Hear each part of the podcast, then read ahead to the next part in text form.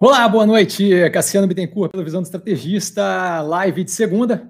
Como sempre, segunda-feira, estou aqui para tirar a dúvida de vocês e a gente conversar um pouco sobre mercado financeiro, especificamente mais mercado de ações, tá? que é justamente onde está a parte mais interessante nesse momento, uma vez que a gente tem juros ainda muito baixos, por mais que com uma crescente aí apontada. Tá? De qualquer forma, é sempre bom começar com um disclaimer de, olha, Aqui, basicamente, o que eu comento são as minhas opiniões pessoais, a forma como eu invisto, não é de forma alguma é, indicação de. Pô, já deveria estar coisa decorada indicação de compra ou venda de qualquer ativo do mercado financeiro. Quem quiser perguntar, sinta-se livre, tá? A ideia é justamente ter a, o, o, chão aí, a, o chat né, aberto para questionamento, tá? preferencialmente vinculado ao mercado financeiro. Tá, mas de qualquer forma, é sempre bom também começar me apresentando para a galera que é nova, tem bastante gente entrando no canal ainda. Então, meu nome é Cassiano Bittencourt, eu sou formado em Economia pela Fundação Instituto Vargas do Rio de Janeiro, trabalhei um bom tempo com análise de crédito corporate pelo Banco Itaú, empresa de grande porte, né, que fugiam da alçada de outras é, estruturas do banco, e também unidades externas, então Argentina, Uruguai, Chile, é, o Banco Itaú Europa, por aí vai, e além disso, Trabalhei também pelo Banco Itaú com fundo de investimento offshore, tá? E hoje eu sou investidor e estrategista do mercado financeiro. Basicamente, a gente já começa direto com as perguntas, porque geralmente a galera é bem curiosa e tem bastante pergunta, então tem aí bastante coisa para a gente cobrir nessas duas horas. Darlan, boa noite, Messi, boa noite a todos. Darlan sempre super educado, boa noite, Darlan. É, como você acredita que a elaboração do orçamento pode influenciar o portfólio? Olha, vai depender muito do que a gente estiver saindo dali tá? Porque se sair o orçamento como estamos agora, aquilo ali abre novamente mais um espaço considerável para o executivo se é, incorrer ali né, em crime de responsabilidade fiscal, que abre, abre o. Não é como se a gente já não tivesse precedente para isso, é, mas abre ali justamente o gatilho ju, jurídico para a possibilidade de abertura de um impeachment, que é um julgamento político. Né? Então, assim, depende muito da, da, da, vontade do Congresso, mas fica é, de uma forma bem clara, é, tem ali uma, de uma forma bem clara uma, uma incorrência, é uma possível incorrência em, em, crime de responsabilidade fiscal que justamente possibilitaria é, um empurrão maior na direção do impeachment. Tá? Não acho que, que, que deve chegar nesse momento, porque justamente o executivo não está, não, não, não acredito que tenha interesse em ficar mais na mão do Congresso do que já está. Tá? Então, acho que aquilo ali vai ser cuidado, a gente tem que ver como é que desenvolve. Tá? Mas é, tem possibilidade de acontecer um zilhão de coisas diferentes, não dá para ver para onde é que vai o Congresso. Eu não imagino que seja algo levado a, a, cabo da forma que está, porque é justamente inviável. Assim, você tem. É, se, se o, a equipe econômica assassinar ali corre risco de incorrer em crime de responsabilidade fiscal, o executivo a mesma coisa, é, sabe-se que é, existe aí um medo considerável é, de uma situação de impeachment pela situação do governo agora, então não é como se eles estivessem tranquilos com essa possibilidade. Então eu acho que a coisa vai ser muito conversada antes de acontecer qualquer coisa do gênero. Justamente isso que o Guedes foi a público falar hoje, mas não adianta, tem que, tem que ver como aquilo ali vai ser desenvolvido. Não adianta querer é, imaginar, porque são inúmeras possibilidades que podem sair dali, e querer adivinhar qual delas vai acontecer é, é exercício de futilidade, porque a gente conhece o Congresso e o Congresso brasileiro, é, é, é, se tem uma coisa que ele é, que é com, confirmadamente certo, é que ele é imprevisível em milhões de, de situações. Tanto é que, por isso, eu não levo é, em conta projeto de lei. A tal projeto de lei foi colocado à votação, tal projeto de lei, não sei o quê. Por quê? Porque vai, vai alterar 300 coisas, vai ter muita negociação. Acho que aquele orçamento ali foi feito muito para forçar a mão de uma negociação mais favorável para aquele grupo ali do Lira e por aí vai tá? É, com o Executivo Nacional, né? com, com o Bolsonaro e, e, o ministro da Fazenda, o Paulo Guedes. Tá? De qualquer forma, não tem como prever, mas é, pode vir a ter é, efeitos negativos e, e, pode vir a simplesmente ser resolvido aquilo ali. Não, não adianta querer adivinhar antes, antes de, de, de ter uma conversa. Não acho que aquilo ali vai ser levado, de fato, a algo destrutivo. Como aquela questão que foi forçada antes com relação ao a PEC emergencial, onde ah, vamos botar o Bolsa Família fora do teto, também não foi levado a cabo. Seria algo muito negativo, mas também não foi levado a cabo. Eu não acho que, que uh, o, o, o, Congresso quer caos nesse momento, então acho que aquilo ali não vai, de fato, é, ser levado daquela forma à frente. Tá? Mas, mas que é uma discussão que a gente tem que prestar atenção. É. Marcelo, boa noite, professor. Boa noite, Marcelo. o que o senhor pensa, o senhor é ótimo, sobre essa situação dos preços estarem subindo, mas alguns economistas convidados pelos veículos de imprensa afirmarem que não temos inflação. Afeta a tese? Então, tem que ver efetivamente o que, que afirmaram, porque o que eu vejo afirmar não é, ninguém tem como negar que os preços estão subindo. O, que geralmente se comenta, não sei de que economistas você está falando, não sei de que veículos de imprensa, porque ficou bem genérico ali, mas o que se comenta que, que, que, que de fato é, é, é, como eu vejo, comenta aqui inúmeras vezes, é o quê? Você não tem inflação é, é, no, no, no, no, cerne da, da, Você não tem inflação estrutural, né? Você não tem a inflação causada por aquecimento da economia e o mercado de trabalho, por exemplo, tendo que pagar maiores salários para contratação por causa do aquecimento da economia brasileira. O que você tem são alguns efeitos pontuais causados por commodity, por exemplo, petróleo, por exemplo, é, minério de ferro, que está afetando, em parte também, é uma parte que está afetando ali o índice de preço da construção civil, o IPCC. Tá? Você tem alimentos que estão é, sendo demandados de, e, e, de forma agressiva. A gente tem, por exemplo, com carne, uma oferta muito restrita de carne bovina, isso está causando inflacionamento também.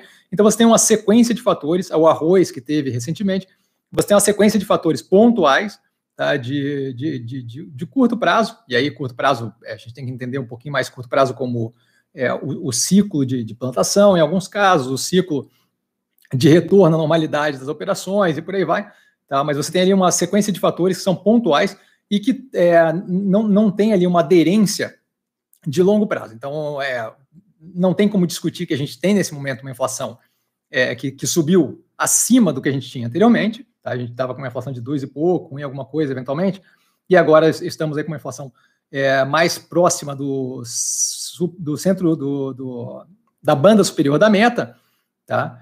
É, mas isso daí não quer dizer que a gente tenha inflação estrutural se construindo no país.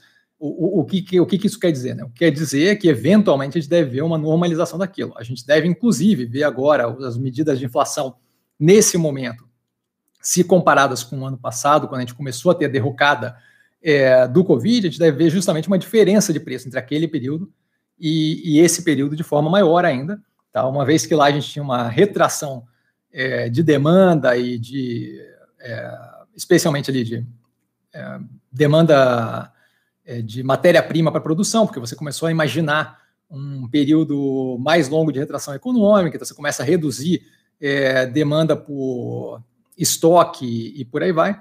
Então, a gente deve uma comparação ainda maior.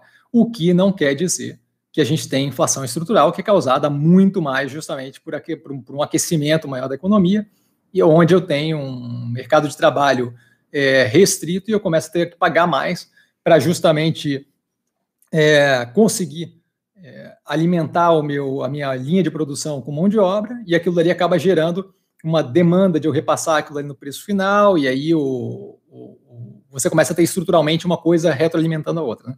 Então, assim, é, acho que a gente tem que ver pontualmente, especificamente, o que foi dito nos veículos de imprensa e quais economistas falaram, mas que a gente tem uma, uma inflação é maior do que a gente tem, do que a gente tinha anteriormente, tem. Eu, de fato, não acho que é estrutural, tá? E justamente por isso não me preocupa uma subida de juros nesse período recente, que deve se estender por mais algumas vezes, tá? Essa subida a gente deve ver alguma escalada a mais na subida de juros, é, dado que aquilo ali vai controlar justamente esse momento de curto prazo, vai controlar a expectativa de inflação e vai mostrar justamente fatores que são importantes para a manutenção de um longo prazo é, sustentável, que é o quê? A capacidade do, do Banco Central de agir de forma independente do executivo e de outras branches, de, outra, de outras partes, de outros poderes, tá? é, executivo, legislativo, é, judiciário. Mais do que isso, vai mostrar a seriedade que o Banco Central tem com aquilo ali, o que justamente ajuda a arrefecer e a acalmar a demanda, a expectativa de inflação futura, uma vez que eu sei que mesmo quando não é estrutural, se precisar, se necessário, o Banco Central vai reagir, eu começo a justamente controlar a minha expectativa de inflação e aquilo ali afeta o meu modo de lidar com a economia e aí acaba afetando a inflação futura é, então, eu, vejo como positivo esse movimento e realmente não acho que a gente vê é, inflação estrutural não é algo que me preocupa. É, nesse momento, vejo como é, afetando a tese de forma a operações que estejam mais alavancadas vão ter ali um aumento marginal de custo de, de financiamento, quando a gente falar de financiamento com instituições financeiras, através de empréstimo, tá? É, mas basicamente é isso. E aí outras operações vão ser delta beneficiadas, operações que se favorecem de um spread bancário maior ou que se favorecem de títulos de dívida rendendo um pouco mais, vão ter delta marginalmente um favorecimento. Mas não acho que é propriamente relevante nesse momento, não estou preocupado com isso nesse momento. Tá? Vitor, é, boa noite, boa noite, Vitor. Alguma sugestão para acompanhar conferências com velocidade aumentada? Então, você pode sempre baixar é, as teleconferências dias depois, né, dependendo da, da, da, da, eficiência ali do time de RI, de relações com investidores das empresas em questão, você tem sempre como baixar as teleconferências no site, naquele central de resultados ou qualquer coisa do gênero. Você sempre tem como baixar o MP3 é, da, da teleconferência e se você quiser, num player qualquer, qualquer player tem isso, você consegue tocar em velocidade 2. Tá? Então não, não, é, não é dificuldade. Você só não vai conseguir ao vivo, porque o cara está falando ao vivo, ele não vai falar em velocidade 2 para você. Mas, assim, qualquer momento sequencial que você quiser baixar no site de RI, não é difícil. Eu, por exemplo, agora vou ter as empresas que faltaram: é Ambipar, Ocean Pact, é, Cirela, Mills, essas quatro, se não me engano, estão faltando no portfólio, elas vão ser ouvidas através de áudio que eu vou baixar, né? A Ambipar, ela deixa o vídeo no site lá com o link, mas as outras têm o MP3 todos baixados já no, no computador para justamente poder ouvir. Não vou ouvir em velocidade 2, mas, mas é, é, fácil de fazer se quiser. Peterson, boa noite, mestre dos mestres, dando risada já. Boa noite, Peterson. H, boa noite, boa noite, H. É, o que achou dos resultados da Oi? Chegou a dar uma olhada? Eu não cheguei a dar uma olhada porque não vejo como relevante, porque a gente ainda tem muita coisa ali para acontecer antes de poder, de fato, ter algum nível de é, capacidade de prever para onde é que aquilo ali vai. A gente ainda está com uma empresa em recuperação judicial, a gente ainda não sabe como é que vai ser é, o encaixe dela sendo uma operadora pura e simplesmente de fibra ou infraestrutura de fibra. Tá? A gente não sabe qual vai ser o efeito da, do, do, da falta de um cross-selling, de ter várias é, partes do, da, da, área de telefonia, de telecomunicação na mesma empresa. A gente não sabe como é que vai ser a, a, a, a, voracidade da competição, a gente não sabe como é que vão ser os novos entrantes, a gente não sabe como é que vão ser, como é que vai se dar é, o, a, distribuição, leilão e qual vai ser a relevância daquilo e quanto vai tirar da relevância de outras coisas, o 5G. Então, acho que assim, é, é um tiro no escuro total. E aí, o resultado pontual desse trimestre não quer dizer absolutamente nada para mim. Tá? É, eu, se não me engano, ela teve um lucro e tal, tem que ver o quanto daquilo ali é de venda de ativo e por aí vai, mas assim, eu, eu, eu não dado que eu tenho 24 horas num dia, todo dia, eu tenho restrição orçamentária de tempo que eu não vou gastar com uma operação que eu posso saber tudo que está escrito no balanço e ainda assim não vai, não vai me dar uma visibilidade básica para poder chegar em algum ponto de de fato falar, olha, é, tem um norte legal, não tem um norte legal. É, acho que ainda é muita operação por chute ali, tá? E eu não tenho interesse nenhum em investir baseado em chute. É, a gente não falta informação para todo mundo que está no mercado. É, até pela, pela estrutura de recuperação judicial, onde você de fato não deveria ser liberado para abrir muita informação, porque parte daquilo é confidencial, é de negociação com o credor e por aí vai, e pode afetar justamente a capacidade dela de chegar no final daquilo de forma mais positiva ou menos positiva. Então, assim, não vejo qual é, qualquer é, sentido em gastar tempo com aquilo ali, uma vez que a gente tem ainda muito, muito é, tá muito nublado ainda o médio e longo prazo daquilo ali, independente do resultado pontual desse período, tá? Paulo, boa noite. É, vale lembrar assim, que a empresa não é nem de perto a empresa que vai sair do final do que eles planejaram, não é nem o que eu estou dizendo, é o que eles planejaram desse, desse processo todo de venda de ativo. Então, assim, a gente está ali com o resultado de uma empresa que não é a empresa que vai chegar no final. Então, assim, eu não estou nem vendo o resultado da empresa que eles pretendem chegar no final da recuperação judicial. Então, assim, zero de previsibilidade. Né? Paulo, boa noite. Cassiano, boa noite. Paulo, Gustavo, boa noite. Boa noite, Gustavo. E parabéns pelas análises e por é, por Reps, não sei o que é, poderia, por favor, é, comentar sobre o resultado do quarto trimestre da Ambipar? Então, a análise vai estar no canal essa semana, tá? possivelmente amanhã. Eu não sei ainda como é que eu vou fazer a ordem, mas Ambipar, Cirela, é, Ocean Pact e Mills vão estar analisados no canal essa semana. De qualquer forma, é, as que ficaram para trás, ficaram para trás justamente por eu ter ficado tranquilo com o resultado, não vi nada que chamasse atenção negativamente. Se não me engano, a Ambipar teve uma subida, uma crescente no lucro agressiva. Não acho que esse é o ponto, acho que o ponto é muito mais é, a empresa está construindo uma posição lá fora que garante para ela ter um atendimento global aos clientes que ela tem, especialmente aqui os brasileiros, né, de grande porte, o que faz com que ela vire, ela consiga fazer cross-selling de, de, tudo que ela tem. Então, uma pessoa compra aqui uma operação, é, uma multinacional brasileira compra aqui uma, é, assina aqui uma operação X, ela tem a possibilidade muito mais fácil, né, de operando com a mesma empresa, já ter serviço de rescue lá fora e por aí vai. Então, não, não vejo como uma ótima operação. Acho que está demorando. É, o mercado está vendo ela claramente de um jeito meio, meio não casado com o que eu estou vendo. A gente está vendo aí o preço responder de forma mais agressiva recentemente, o que é bem positivo. Tá? É, mas, novamente, estou zero preocupado com curto prazo. Ainda acho que os resultados é, não são o, o, ponto focal ali, são positivos para caramba, tá aumentando o lucro e por aí vai. Mas acho que o ponto focal é justamente o movimento todo que ela está fazendo de aumento, de ampliação das operações é, de criação de uma rede maior ainda das operações dela, é, se não me engano, foram operações do Canadá, na Europa e por aí vai, tá? É, do que propriamente um resultado pontual nesse momento. Acho que a gente tem que olhar ali muito mais para um médio e longo prazo do que propriamente nesse momento o, o que está acontecendo. Então, estou bem tranquilo com a operação, médio e longo prazo bem positivo, a análise sai no canal essa semana ainda, tá? Mas eu prefiro daí falar mais a fundo quando tiver análise do canal, porque daí eu vou de fato analisar é, aprofundadamente o, o ativo, tá? Peterson, mestre com essas fechadas, de shopping em São Paulo. O que você acha de BR Malls? É, e aí ele continua com outras coisas, tá? É, com relação a shopping, a gente está vendo a reabertura de algumas operações. É, eu não tenho interesse em estar em operações de shopping especificamente, eu tenho interesse em estar na operação do Iguatemi, que eu acho que tem um movimento ali muito mais interessante. Primeiro, por estar vinculada aos clientes do Iguatemi, que são lojistas, né?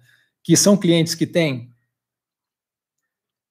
uma operação mais vinculada com alta renda, que tende a responder melhor em momentos de crise, que a gente tem, inclusive, visto aí claramente pela chamada recuperação em K, né, onde você tem uma queda de, do, do, da população como um todo e você vê justamente a população mais rica conseguir recuperar mais agressivamente, justamente pela maior exposição ao mercado financeiro, por aí vai, e a população mais pobre, infelizmente, é, tem ali uma continuidade dessa queda, agora, por exemplo, com é, trava de operações é, como restaurante, bar e, e, por aí vai, que acaba afetando muito mais drasticamente a população mais, pobre, é, de, de, menor renda, que é justamente quem geralmente tem aquele trabalho de garçom, de é, cozinheiro e por aí vai, né? Dependendo da situação ali, é, serviço público também eles são mais afetados, então acaba afetando mais é, esse pessoal que não pode ficar em casa, então acaba também ficando mais refém é, de um trabalho que expõe ele a um risco de vida através do Covid, e por aí vai. Então, a gente tem todo esse efeito mais negativo.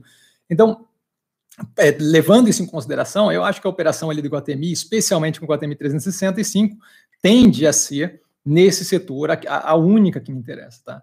As outras experiências, especialmente a Sonai, que está analisada no canal, é, eu acho que envolvem é, um delta mais de risco, e aí eu prefiro aquele capital ali ou alocado em Guatemi ou alocado em outras operações. Tá? Então eu não tenho interesse em nenhuma outra operação de shopping, eu tenho interesse na operação do Iguatemi especificamente por estar vinculada à JHSF, talvez também, mas aqui a JHSF não é propriamente pura e simplesmente shopping, eles têm ali a Cidade Jardim, mas é um pedaço da operação, né? Tem o Fazano, novamente, outro pedaço da operação. Mas por estar vinculado a um público mais alta renda, faz com que eu tenha menor perda de massa salarial, faz com que eu tenha um retorno mais agressivo é, e de forma mais é, consistente a uma normalidade assim que a gente vê uma continuidade nessa melhoria é, de vacinação e por aí vai. Tá? Então, basicamente, por isso eu não tenho interesse em estar exposto a Multiplan, BR Malls, a Aliança Sonai e por aí vai. Tá? E aí, na sequência, ele continua. Ah, e hoje vendi Lopes, obrigado pela dica. É, sei que você não gosta, mas comprei Cogna. Não é que eu não gosto da Cogna, é que eu acho que o momento não é o, o, o positivo para esse tipo de operação. Eu faria muito mais pela Cruzeiro do Sul Educacional do que pela Cogna. É, você não acha que seria hora de comprar Cogna? Então, abraço, valeu. É, e risadas dele ali. É, não acho que seria hora, a gente está vendo aí um resultado é, que não foi dos mais positivos, mais do que isso, a questão não é essa, a questão é que a gente não sabe é, como é que vai ser a saída, o quanto tempo vai levar para uma volta da normalidade é, de demanda por cursos de quatro anos, é, especializações de dois anos e por aí vai. Então, assim, essa, esse, esse, essa demora agora, esse, esse resultado negativo com alguma dificuldade ali, é, de justamente conseguir uma posição mais longo prazo, por causa da, do receio das pessoas, da insegurança com a pandemia ainda forte, ainda acontecendo, e muito, muito violenta e muito agressiva, eu acho que vai levar um tempo considerável para as pessoas terem tranquilidade suficiente para conseguirem justamente investir num curso de, é, faculdade, mestrado, é, especialização, ou seja lá o que for, tá? Um curso mais longo, porque é um compromisso que você assume de longo prazo bem considerável. Aquilo dali vai te dar uma vantagem muito maior num mercado aquecido, porque no mercado desaquecido você vai ter pessoas aceitando desempenhar funções muito abaixo do que elas tiveram educação formal para fazer. Tá? Então, isso daí acaba criando uma competição maior, é, que acaba muitas vezes não compensando aquele, aquele, aquela graduação, aquela especialização. Tá?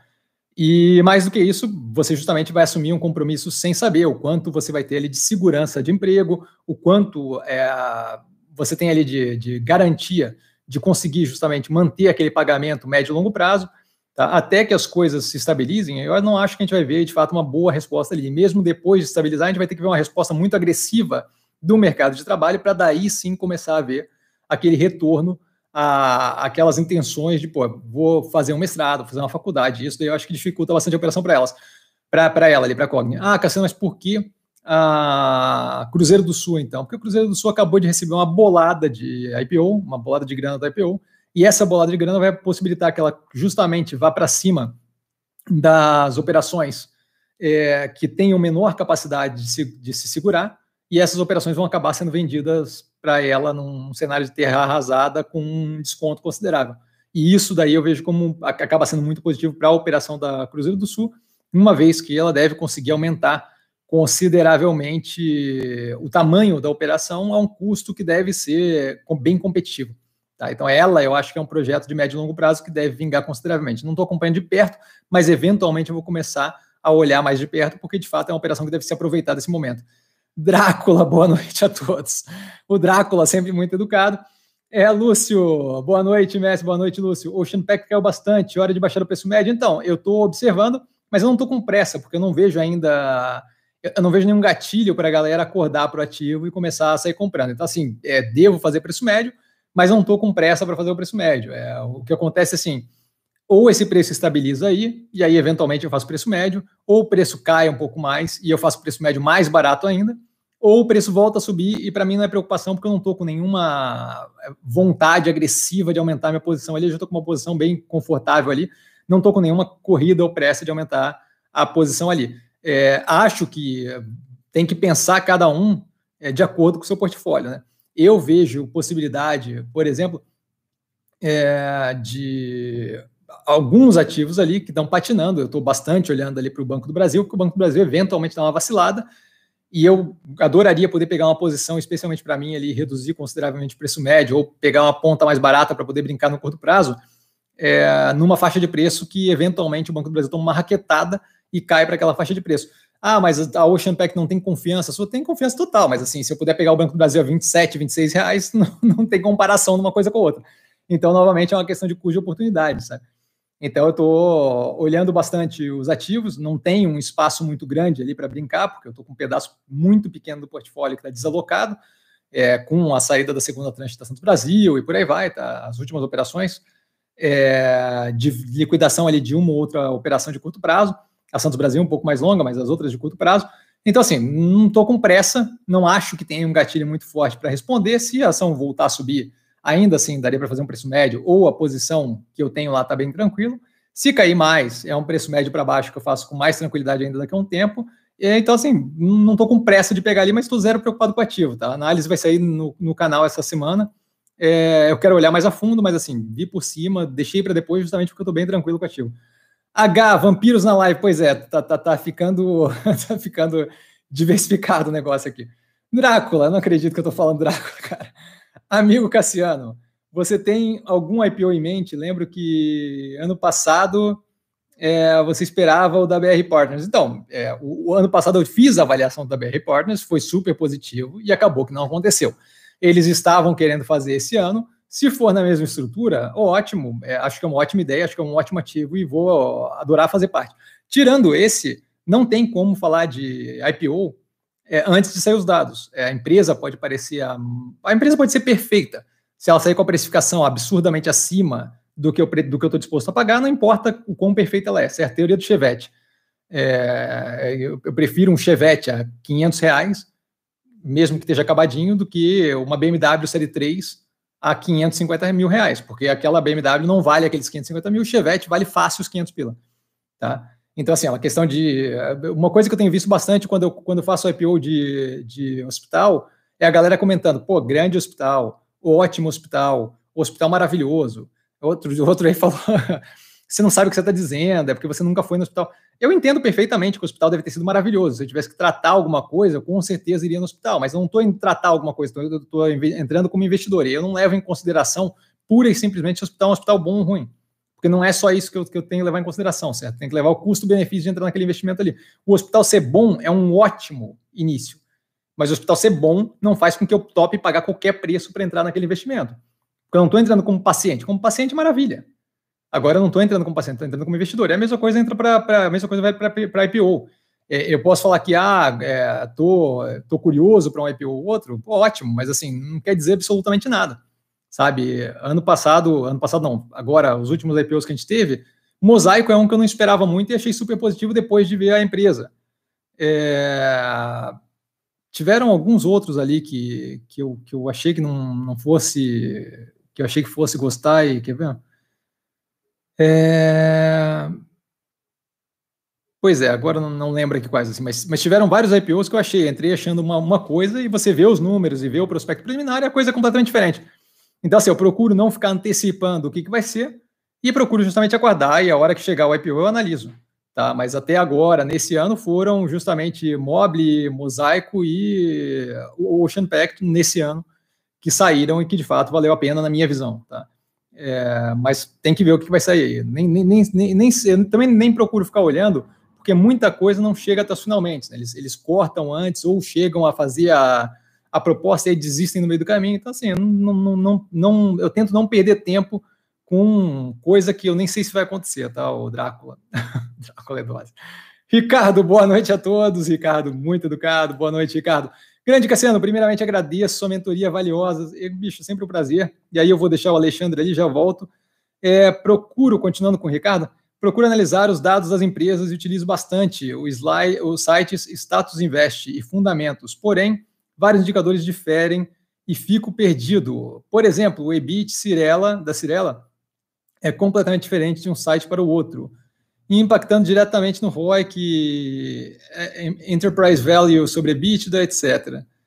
Saberia dizer qual o motivo não deveria ser uma fórmula? Olha, tem que ver com os caras do site, certo? Porque a matemática lá é deles.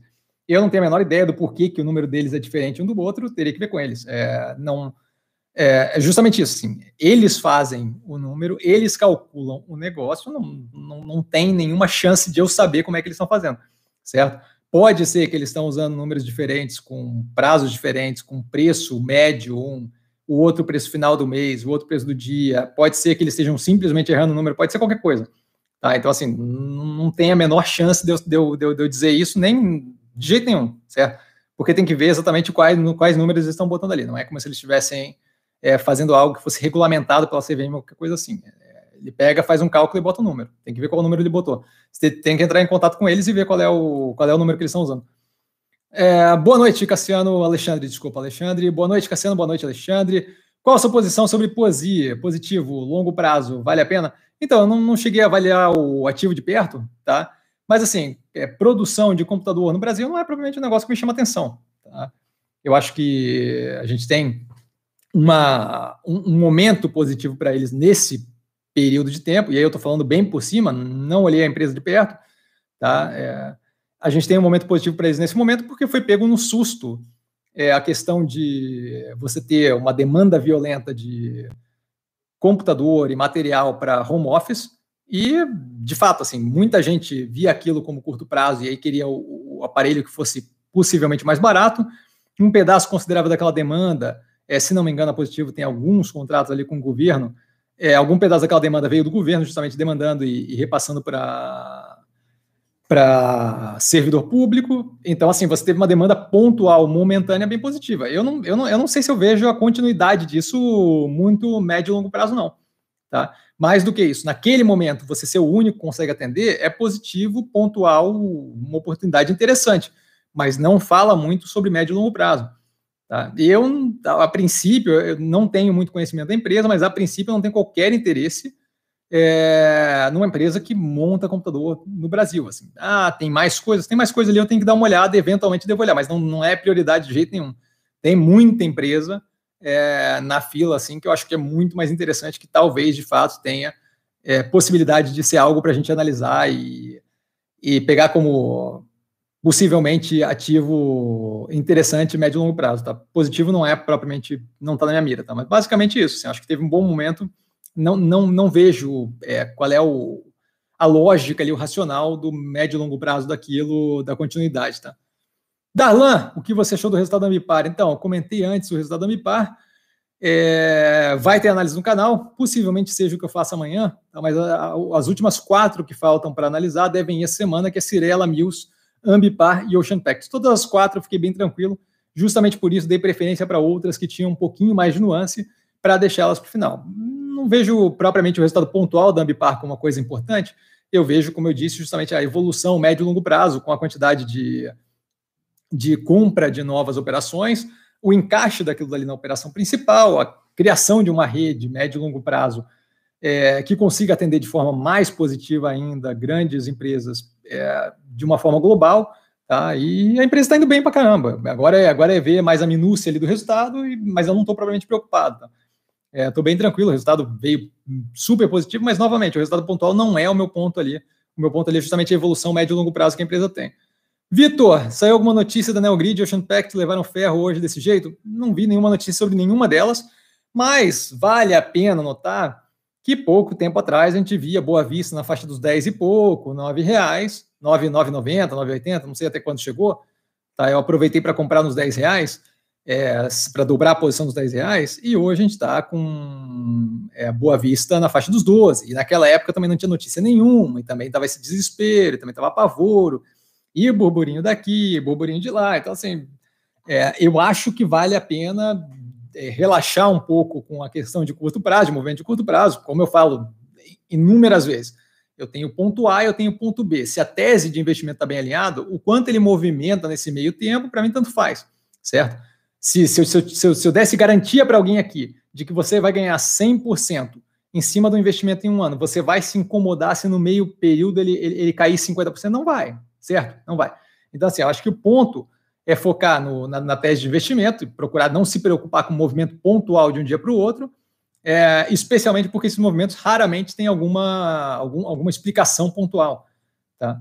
Então, eu, novamente, zero preocupado com qualquer um dos dois ativos, especialmente o Grid, que está, acho que está próximo ali de 70% em cima do preço do IPO. Então, assim, sério, não é como se fosse algo que, que, que, fosse negativo, nem nada. Então, assim, eu tô zero, zero preocupado.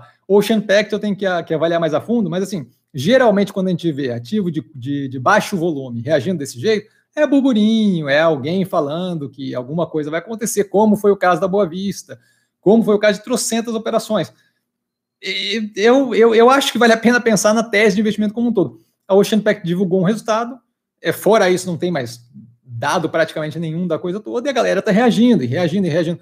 É, em mercado financeiro é bem comum a galera reagir por falta de dado. Não tem dado demais, não tem coisa acontecendo, a galera reage por estresse, por tensão, por estar tá no escuro, sei lá o, o porquê, sabe?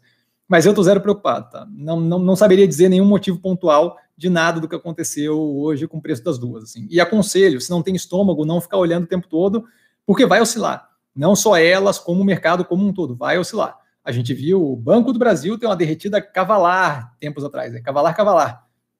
Acontece, vai oscilar, tá?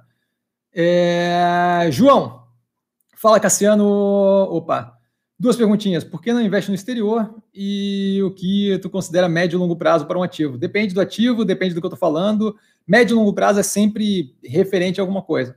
Quando eu digo que o, o Covid é um efeito exógeno de curto prazo, eu não estou falando dois meses, três meses, certo? Estou falando curto prazo no sentido é, cinco anos, é começa a ser longo prazo para o globo como um todo, para o planeta como um todo. Eu estou falando ali um, dois anos, é um efeito de curto prazo. Tá? É, quando eu estou falando de, de uma, uma, operação como o Odontoprev, para até consertar o, o preço, eu, eu imagino que médio e longo prazo seria seis meses, um ano certo? Mas depende, depende da situação, depende do que eu estou dizendo. Tá? Então, assim, é, é, é, muito avaliado com base em contexto. De qualquer forma, como eu não estou botando uma data fechada, não me preocuparia muito com o que, que eu quero dizer especificamente longo prazo. Eu me preocuparia em não fazer operação amarrada com prazo de final. Tá? Porque se você estiver tentando pegar o médio e longo prazo e tentar planejar a operação para fechar em seis meses, um ano, eventualmente aquilo ali vai voltar para te morder. Tá? Por quê? Porque eh, investir e acertar no sentido de conseguir um resultado positivo no final da operação já é bastante coisa. Você não precisa adicionar nisso é, um, um, prazo determinado é, de quando aquilo ali tem que vingar, certo? Então, eu não faria operação pensando em, em ah, eu vou fechar isso daqui em seis meses e aí eu vou usar esse dinheiro para X. Ah, eu vou fechar isso daqui em seis meses e eu vou reinvestir não sei o quê. Eu não faria isso, tá?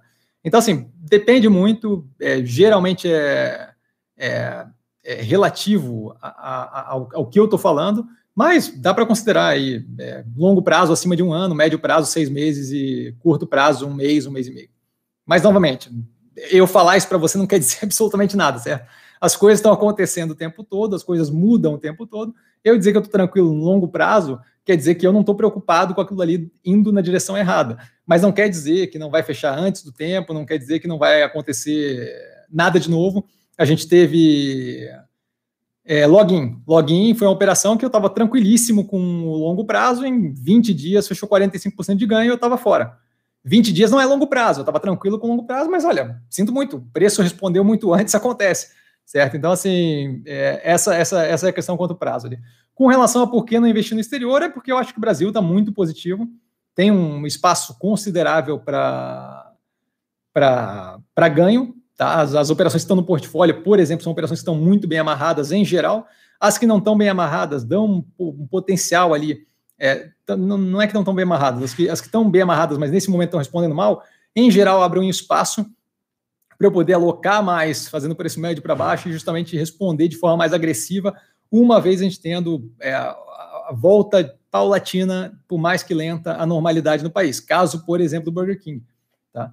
Parte dos ativos que vão, nesse momento, é, maturando tese, vão justamente acabar ali ficando ali como caixa, possivelmente para ampliar essa operação, porque ela vai responder consideravelmente agressivamente, uma vez que a gente tiver o início de um andamento mais forte de vacina, de uma reabertura, ela, ela deve responder mais agressivamente. E aí aquilo ali me abre justamente uma possibilidade é, de ganhar como um todo com, com o processo. Tá? Então, assim, acho que o Brasil está numa ótima posição. É, aqui, não vejo, por exemplo, como inflacionado, como é o caso do mercado americano, que eu não me sentiria confortável, tá? A gente tem um mercado que, na minha visão, está com bastante, bastante liquidez, e eu não, não sei te dizer se aqueles preços ali vão fazer sentido por muito tempo dos ativos. Tá? Então, assim, eu não, não vou entrar num, num mercado que eu vejo como inflacionado, tendo o brasileiro que eu vejo como descontado em várias e várias operações.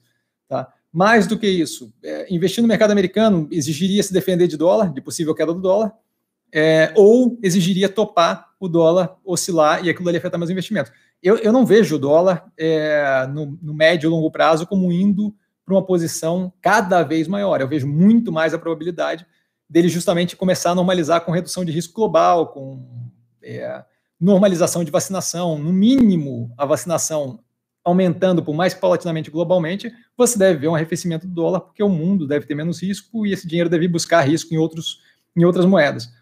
Tá? É, aí vai depender, obviamente, do que o governo fizer e tal, mas eu não vejo, eu vejo mais probabilisticamente é, o dólar arrefecendo do que o dólar subindo muito mais. Então, assim, é, é ou pagar um, um é ou pagar para garantir a paridade dólar real, ou justamente sofrer o risco aí de eventualmente dólar arrefecer e eu estar tá tomando porrada só por estar tá alocado em outra moeda.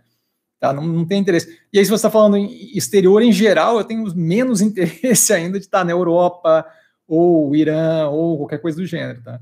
Então, assim, é, eu, eu, eu, gosto do mercado aqui, acho que está bem é, positivo, acho que tem bastante para recuperar, para crescer. A gente está vendo aí várias operações respondendo super bem. As tranches de Santos Brasil, por exemplo, deram um rendimento considerável. A Pivida, no dia da fusão, lá que anunciou a fusão com Notre Dame, 140% de 142% de rendimento, considerável. Tá? A gente vê várias operações aí indo numa direção bem positiva. Então, não vejo por que alocar lá fora. É, Ricardo, uma última dúvida barra sugestão. Em algum ponto existe a possibilidade de criação de um grupo de Telegram para acompanhar mais de perto o intraday? Tenho dificuldade durante o dia usar Instagram e YouTube. Então, eu, eu, eu não, não, nem saberia usar, nem, nem, nem pensei em começar a usar grupo de Telegram. Eu não fico também falando o tempo todo, eu falo quando tem alguma coisa para falar, tá? Eu não sei como é que funciona o grupo de Telegram e tal, não teria tempo de ficar batendo papo, infelizmente, é, meu, meu, meu dia já é atolado até o, até o final, tá? Então, assim, ficaria muito difícil ter mais uma coisa ali para adicionar, mas eventualmente no futuro, é, vai que pá, se, se, se, o canal de fato continuar crescendo e, e, atingir um nível que faça sentido, é possível que sim. Nesse momento, infelizmente, é, o que eu tenho ali é a questão do, do YouTube e do, do Instagram. Tá? Eu sinto muito que, que dificulte para acompanhar, mas eu, eu, não tenho condições nesse momento de adicionar mais coisa, porque eu simplesmente não vou conseguir dar conta e fazer toda a parte de análise, de investimento e por aí vai. Tá? Vitor, você chegou a analisar a Duratex? Eu acho que tem um short view da Duratex no canal, tá? É um pouco mais antigo, mas eu acredito que tem um vídeo, um short view da Duratex no canal. Faz algum tempo até achei interessante na época, mas eu não vou arriscar falar dela agora, porque faz bastante tempo que eu não, que eu não vejo. E ela fez ali alguns movimentos, é, se não me engano, em, em, direção à celulose ou à madeira, alguma coisa assim, que me deixou um pouco tenso. Tá? É, eventualmente eu devo olhar ela de novo, tá na fila, mas eu não, não, não tenho como, como precisar quando é que vai ser. Tá? Especialmente porque a gente acabou de fechar o primeiro trimestre e a gente deve começar a ver. Eu, eu devo fechar os ativos do portfólio, deve justamente começar a pegar ativos que não estão no portfólio, possivelmente no meio deles IPO, tá? E aí, com isso, a gente deve ver é, a chegada já do primeiro trimestre de 2021, então deve ser meio apertado, assim, deve abrir para um ou outro ativo ser analisado, não sei se Duratex vai entrar nesse corte, tá? Então, eu sinto muito, não tenho informação mais a fundo, mas acho que tem um short vindo no canal.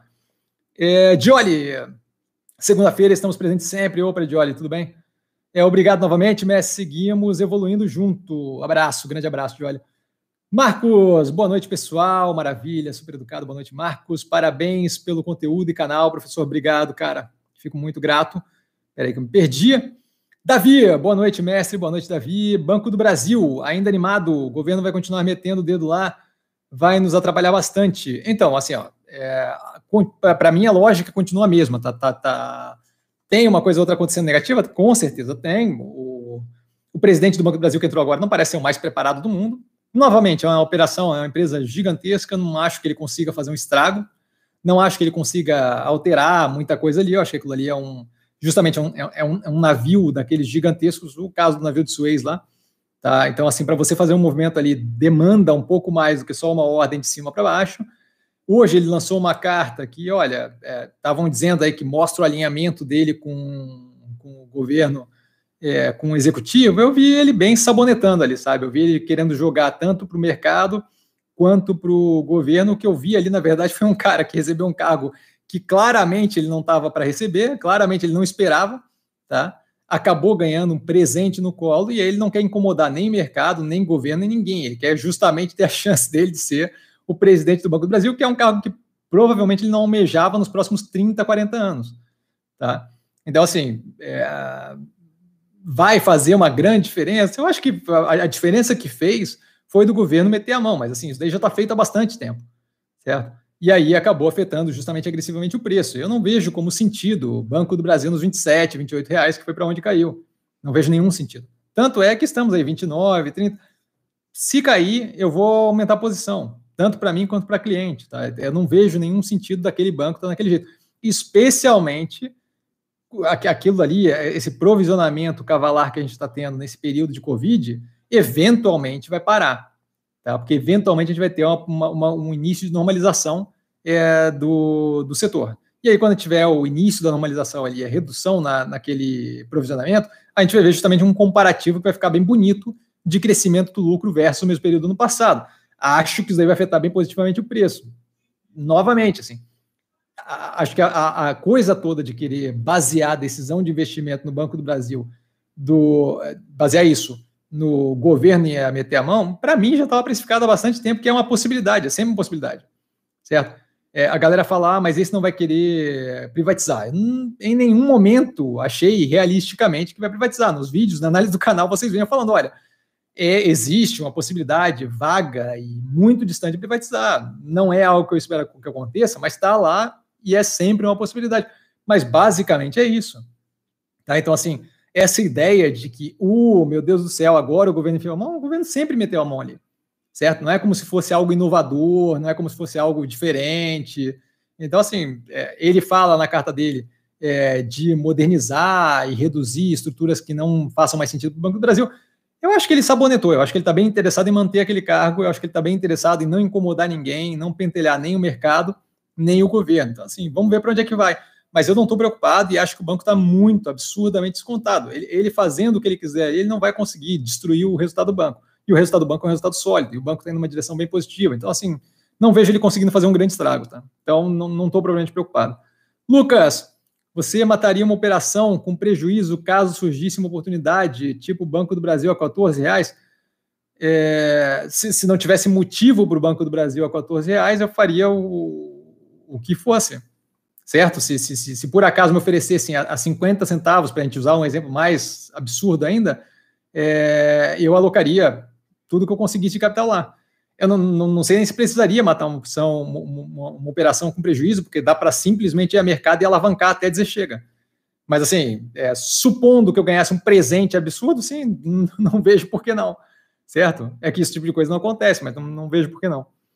É, Vitor, BTG está com um fundo de Bitcoin. Pois é, BTG abriu um fundo de Bitcoin. É, eu, eu, eu não vejo propriamente como problema para o BTG, eu vejo como problema para quem vai alocar lá dentro, certo? Porque assim, no final, independente do que acontecer ali, o BTG, o que vai acontecer se eles tiverem qualquer tipo de. Se aquele fundo for a zero, a única coisa que acontece é eles fecham o fundo, o risco era do investidor final, é, o gestor acaba tendo aí problemas na carreira, talvez aquilo ali se arraste para o gestor e ele não consiga mais fazer gestão de criptoativos, porque afundou junto com o Bitcoin, mas basicamente o banco ele, ele ganha hoje em dia, eu não sei qual, qual é o nível de taxa que eles estão cobrando ali, mas imagino que taxa de administração, de performance, não sei o que, enquanto o Bitcoin estiver bombando e essa brincadeira estiver divertida, eles vão ganhando grana. Então, para o BTG, eu não vejo problema de como negativo. É, contanto que eles não metam o bedelho deles ali, eu não vejo como negativo. É, é, é mais um produto, sabe? Você é, quer. É, é, é, aquela lógica de empresa que que, que, que, que, que deixa apostar. Sabe, você quer apostar num cavalo correndo num circuito, é, é o seu dinheiro que está indo para lá. A empresa que está liberando a aposta, ela está ganhando um delta a cada aposta, independente de ganhou ou perdeu. Certo? Então, para ela, tanto faz se, se, se, se, faz sentido ou não faz sentido. Então, acho que a lógica é a mesma. Eu não, eu não, não vejo como problemático para o BTG, mas não acho que vale a pena colocar um real em Bitcoin. Tá? João, é, e assim, não acho que vale a pena, não estou dizendo que não vai subir. Estou dizendo que assim, não é investimento, é 100% chute baseado em 100% fumaça. João, é melhor ver no RI da empresa direto. Imagino que ele esteja falando da questão do, da teleconferência. Lucas, Ricardo Mendonça, o Fundamentos tem os dados corretos, eu já comparei com os. Com a, ah, eles estão falando ali sobre aquela questão dos dados, né? De que um tem dado e outro não. Ericsson chegou a analisar recentemente a Eternit? Não, não tem interesse na Eternit. Acho que o movimento deles na direção de telha é, que gera energia fotovoltaica é um movimento interessante.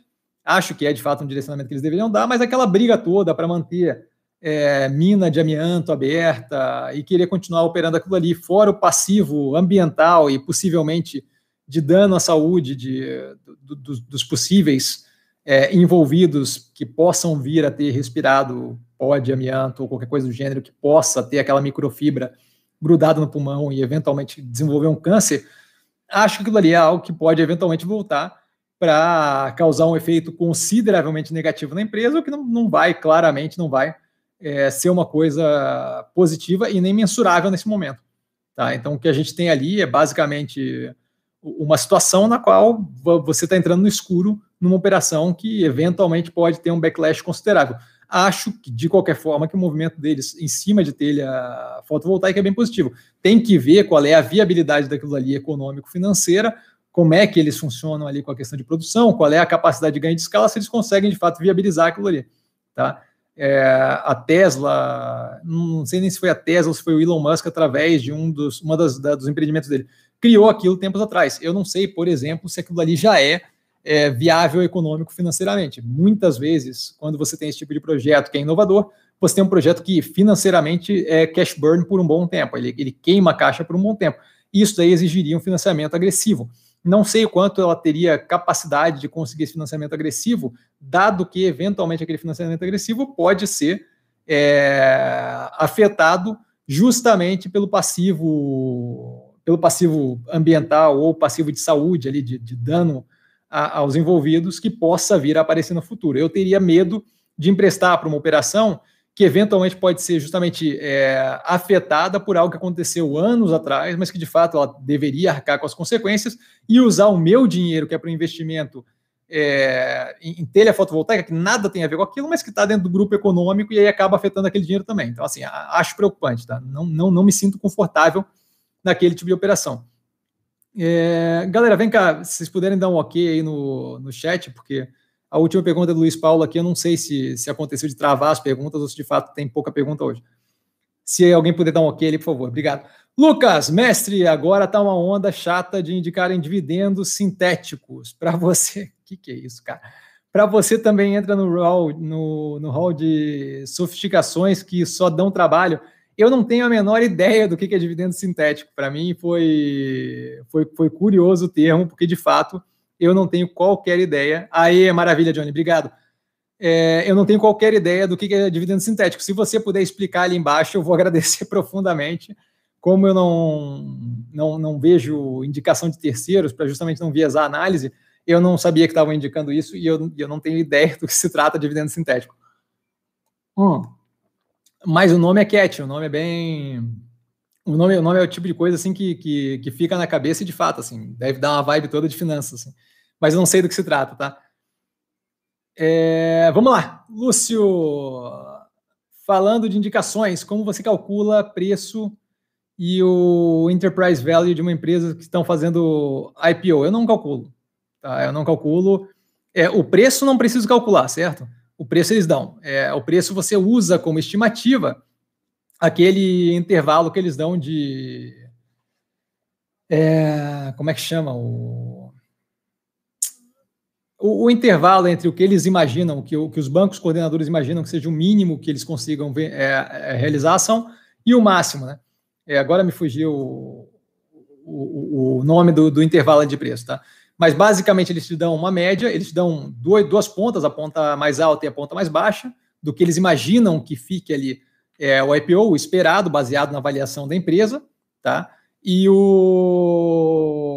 o que eles usam para os cálculos no IPO no, no prospecto preliminar do IPO é justamente uma média entre aqueles dois preços. Então, se aquele preço ali é 10 e é entre 10 e 20 reais, ele usa 15 para todo aquele negócio do preço. Então, se você vê, quando eu faço ah, preço sobre lucro ou preço sobre EBITDA, a título de curiosidade, para comparar ativos que têm comparabilidade, que é o caso, por exemplo, da, desse Hospital Care Macedônia com é, a operação da Apivida e da Notre Dame, eu uso justamente os três preços para justamente dar uma ideia de range, de, de, de, de, de é uma, uma, ideia ali de limite, né, de, de quanto a quanto pode oscilar é, o preço por lucro, o preço é, por, por real de EBITDA gerado, justamente para dar essa ideia.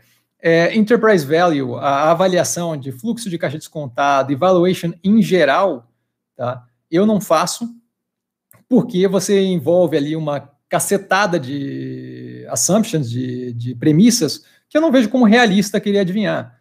Tá? Por exemplo, descontar fluxo de caixa, para fazer fluxo de caixa descontado, você tem que ter uma noção de qual vai ser, cinco anos pelo menos, é, a taxa livre de risco. Não tem qualquer noção disso no Brasil e mesmo no mundo está complicado, certo? Você não tem aí, por exemplo, uma capacidade realista de adivinhar qual vai ser a taxa de juros é, média de livre de risco nos próximos anos, certo? A gente tem toda, inclusive a grande discussão que tem agora é se o Fed vai ou não vai aumentar a taxa de juros, se aquilo ali tem ou não tem é, a possibilidade de ampliar é, a taxa negativamente, chegando a atingir ali um juros negativo. O Jerome Powell já falou que não, mas vai saber que o mundo está diferente hoje em dia, tá? Então, assim, levando isso em consideração, não vejo qual é a capacidade de fazer justamente fluxo de caixa descontado ou qualquer tipo de avaliação é, de, de enterprise value, de, de, de, de valor da empresa, tá? é, com, com relação a avaliar ela baseado é, no market cap, no, no, preço das ações vezes é, o número de ações que tem, o número de ações que vai ter pós-IPO, ele fica descrito na, no prospecto preliminar, inclusive lá quando eu boto a, após a. Quando eu coloco lá no IPO, ah, como é que vai ficar a configuração dos acionistas após a oferta, lá embaixo você sempre tem o máximo de ações, o, número de ações que vai ter depois da oferta. Aquilo ali você multiplica pelos três preços que você vê e você vê como é que vai ser o market cap, mas daí é market cap da empresa é, em cada uma das situações. Então, assim, não é propriamente difícil, tá? Mas, mas novamente, só acho que é válido esse, esse tipo de múltiplo quando você tem um comparativo que de fato tem uma empresa que seja semelhante, porque múltiplo não é o mesmo para cada setor, não funciona de forma é, interchangeable, não, não funciona de forma que eu consiga passar para vários setores ao mesmo tempo. Eu, eu geralmente uso isso como um algo a mais para precificar quando eu tenho operações muito próximas, como é o caso, por exemplo, ali do é, Notre Dame e Apivida, que hoje em dia, inclusive, os múltiplos são bem, bem, bem parecidos, tá? bem casados. Eu espero ter ajudado aí, Luz. Qualquer negócio, manda lá embaixo que eu respondo melhor. Wellington, Cassiana, direcional hoje está mais atrativa do que a MRV?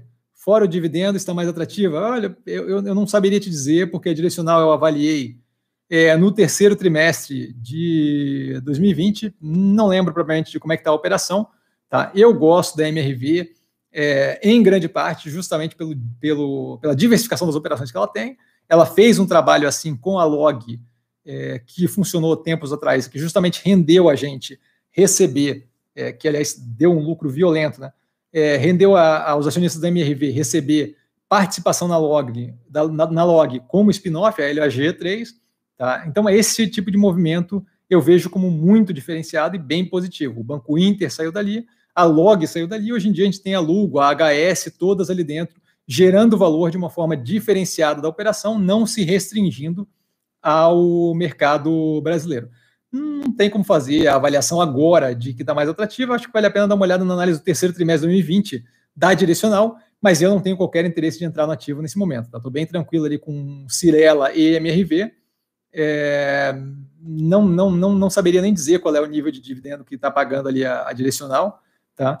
E honestamente, nesse momento, o dividendo não é propriamente o que eu estou preocupado ali. Eu quero justamente ver como é que vai ser a evolução com essa volta à normalidade, justamente juros ainda controlados no nível muito baixo. A gente viu esse aumento em fevereiro violento de 95% de financiamento através do STBP, tá, do SB, SBPE, desculpa, é, poupança, né, financiamento para imóveis, a MRV entrou forte, justamente transferindo grande parte da operação de Minha Casa Minha Vida e Casa Verde Amarela para essas financiadas pela poupança, então para a gente ele vai ser bem positivo. Estou zero preocupado com a operação, Acho que é importante estar é, exposto ao setor de construção civil. Não lembro se a direcional é propriamente uma operação que eu vi como negativa, mas acho que é importante escolher operações ali que te deixem confortável, tá? que sejam operações que não tenham problemas é, que sejam estruturais de longo prazo, alavancagem demais ou incapacidade de gerar fluxo de caixa operacional. Mas tirando isso, acho que é importante estar exposto ao setor. Tá? É, é uma operação que tem respondido mais negativamente, mas também não estou preocupado e vejo como um médio e longo prazo bem positivo. Tá? O que eu acho que é importante é justamente ter empresa que seja séria com gestão financeira e que tenha um longo prazo que não seja é, danificado ou por é, falha estratégica de pensamento, ou por incapacidade de rodar a operação, ou por simplesmente alavancagem muito alta. Tá? E não é nenhum desses casos que eu vejo em MRV, Cirela, nem, nem Melnick. Direcional, eu just, realmente acho que deveria assistir o, a análise no, no, no, canal, e aí, se for o caso de ter mais dúvida, eu estou sempre no Instagram, arroba investir com sim, só ir lá falar comigo, que daí eu respondo e tiro dúvida mais, tá? É eu realmente não lembro da, da, da análise a fundo. Aloysio, fala mestre. Opa, Aloysio. O que esperar de um impacto nas ações de uma possível tentativa de tomada de poder pelas Forças Armadas no país? Olha, eu, eu, eu, eu evito perder tempo com, com, com, hipotético muito hipotético. Tá? É, o que a gente viu ali na substituição dos três é, generais é que seguiu a lista dada pelas instituições, pela Aeronáutica, Marinha e Exército. Tá? Eles, na sequência, acho que no dia seguinte, como um sinal bem forte para o governo, se reuniram com os anteriores. É, não sei se foi no dia seguinte, mas foi bem próximo ali é, da tomada de posse. Se reuniram, se reuniram com os anteriores de forma bem amistosa, o que vem justamente como indicativo de: olha, a gente está alinhado. Tá? Vem como indicativo de a gente não pretende fazer diferente do que estava sendo feito antes. Tá? É, então, assim, eu não, não, vejo como, como propriamente algo que seja muito é, feasible, muito, muito viável nesse momento. Tá? Depende é, muito de como a coisa for feita, mas, assim, é, com certeza, é, é, ruptura democrática, não, não, não, vejo como algo que seja positivo em lugar nenhum, sabe? Então, assim, não acho que seria positivo é, vai ser uma reação muito negativa ou pouco negativa, aí, aí só o mercado vai dizer assim, mas que não seria positivo criar instabilidade, não seria. Tá? Claramente não seria. Não, não vou nem entrar na parte de é, pensamento é, pessoal sobre a questão, mas assim, é, é criação de instabilidade para o mercado financeiro nunca é uma coisa que é positiva, então não seria positivo. Tá?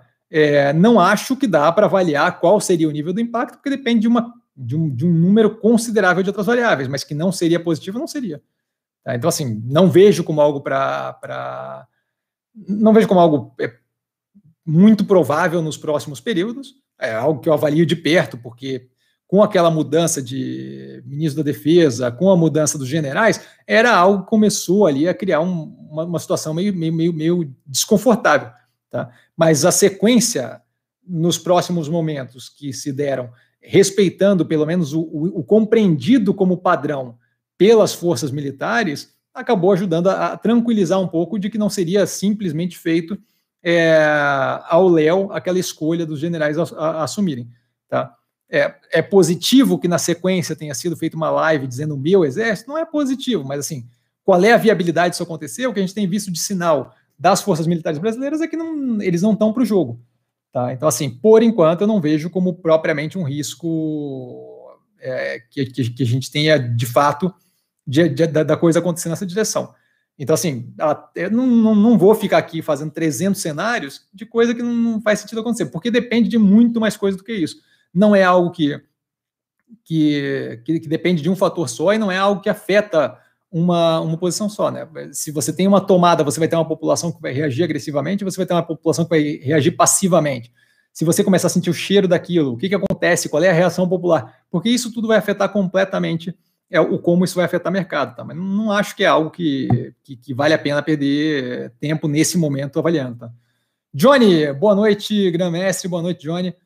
É, Cassiano, agradeço os ensinamentos é, semanais. Eu que agradeço a presença de vocês. Qual peso do preço sobre lucro para a escolha de investimentos. Forte abraço.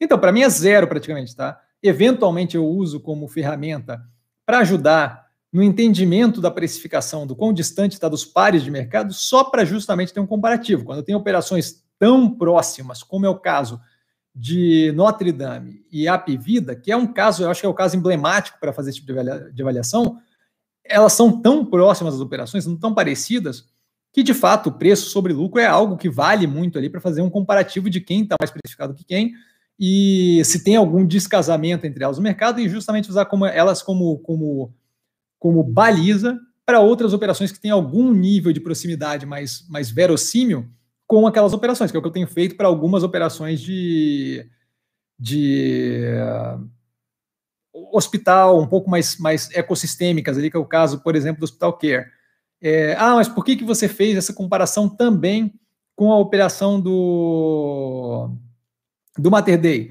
Porque a do Mater Day, apesar de não ser tão próxima daquela, está no mesmo setor e naquele setor o interesse que eu tenho é em operação verticalizada. Então, assim, se ela não é verticalizada como a Pivida ou como a Notre Dame, é bom que ela seja consideravelmente mais barata. Se ela não é mais barata e segue molde de mais ser um hospital, que é o caso da Rede Dor, por exemplo, eu não tenho interesse e eu não quero participar daquilo ali, tá? Então, é, acho que eventualmente é válido como múltiplo para ter uma base de quão descasado ela está dos pares na precificação, mas vale justamente para operações onde eu tenha pares que sejam muito próximos. A Ambipar, por exemplo, é uma que múltiplo não faz a menor diferença, entende? No meu ver. Por quê? Porque eu não tenho com quem comparar. Então, não tenho como dizer, ela sendo a única empresa do setor que tinha na época, não tenho como dizer é, se de fato era mais caro ou mais barato do que outras operações pares que eu tinha como opção. Não tinha como opção. Tá? E eu não vejo como valor absoluto algo válido. Rodrigo, peraí só um pouquinho que eu me perdi aqui. A galera fez bastante pergunta, maravilha. Boa noite a todos e a todas, maravilha, Rodrigo, muito educado. chegou a analisar recentemente a Sul América, parece que tem feito os bons, parece que tem feito uns bons uns movimentos interessantes e está bem descontado.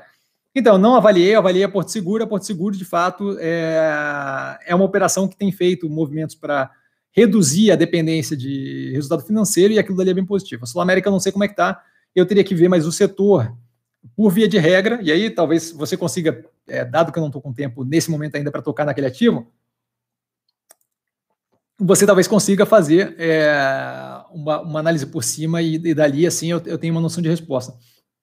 Quanto mais ela estiver vinculada a seguro, quanto mais ela estiver dependente de investir o capital recebido por prêmio de seguro e ter retorno financeiro naquilo e devolver o pedaço do, do, do sinistro, quanto mais ela estiver operando como uma seguradora padrão, pior é na minha visão.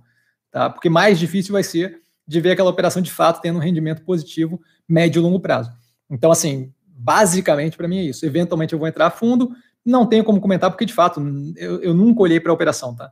É, a Porto Seguro fez um, tem feito um movimento muito interessante de deixar de ter o rendimento dela dependendo de resultado financeiro e dependendo cada vez mais de resultado operacional em outras operações que não sejam pura e simplesmente seguro. Aquilo ali foi um movimento muito inteligente de diversificação da operação e está rendendo para ela uma solidez e garantia de estabilidade no resultado, que é bem positivo, mesmo com juros baixos, inflação é, dentro do possível controlada, tá? É, mas não, não não saberia te dizer com relação à Sul América, tá? Eventualmente eu devo tocar nela, sinto muito que eu não, não, não fiz ainda, tá? Assim que possível, na fila ali, mas, mas assim, como é uma operação, por exemplo, eu, eu não tenho a Energias do Brasil avaliada no canal ainda, tenho um short view de longo tempo atrás, essa deve ter preferência, por quê? Porque o setor elétrico é muito mais interessante nesse, nesse momento do que o setor de seguros, sabe?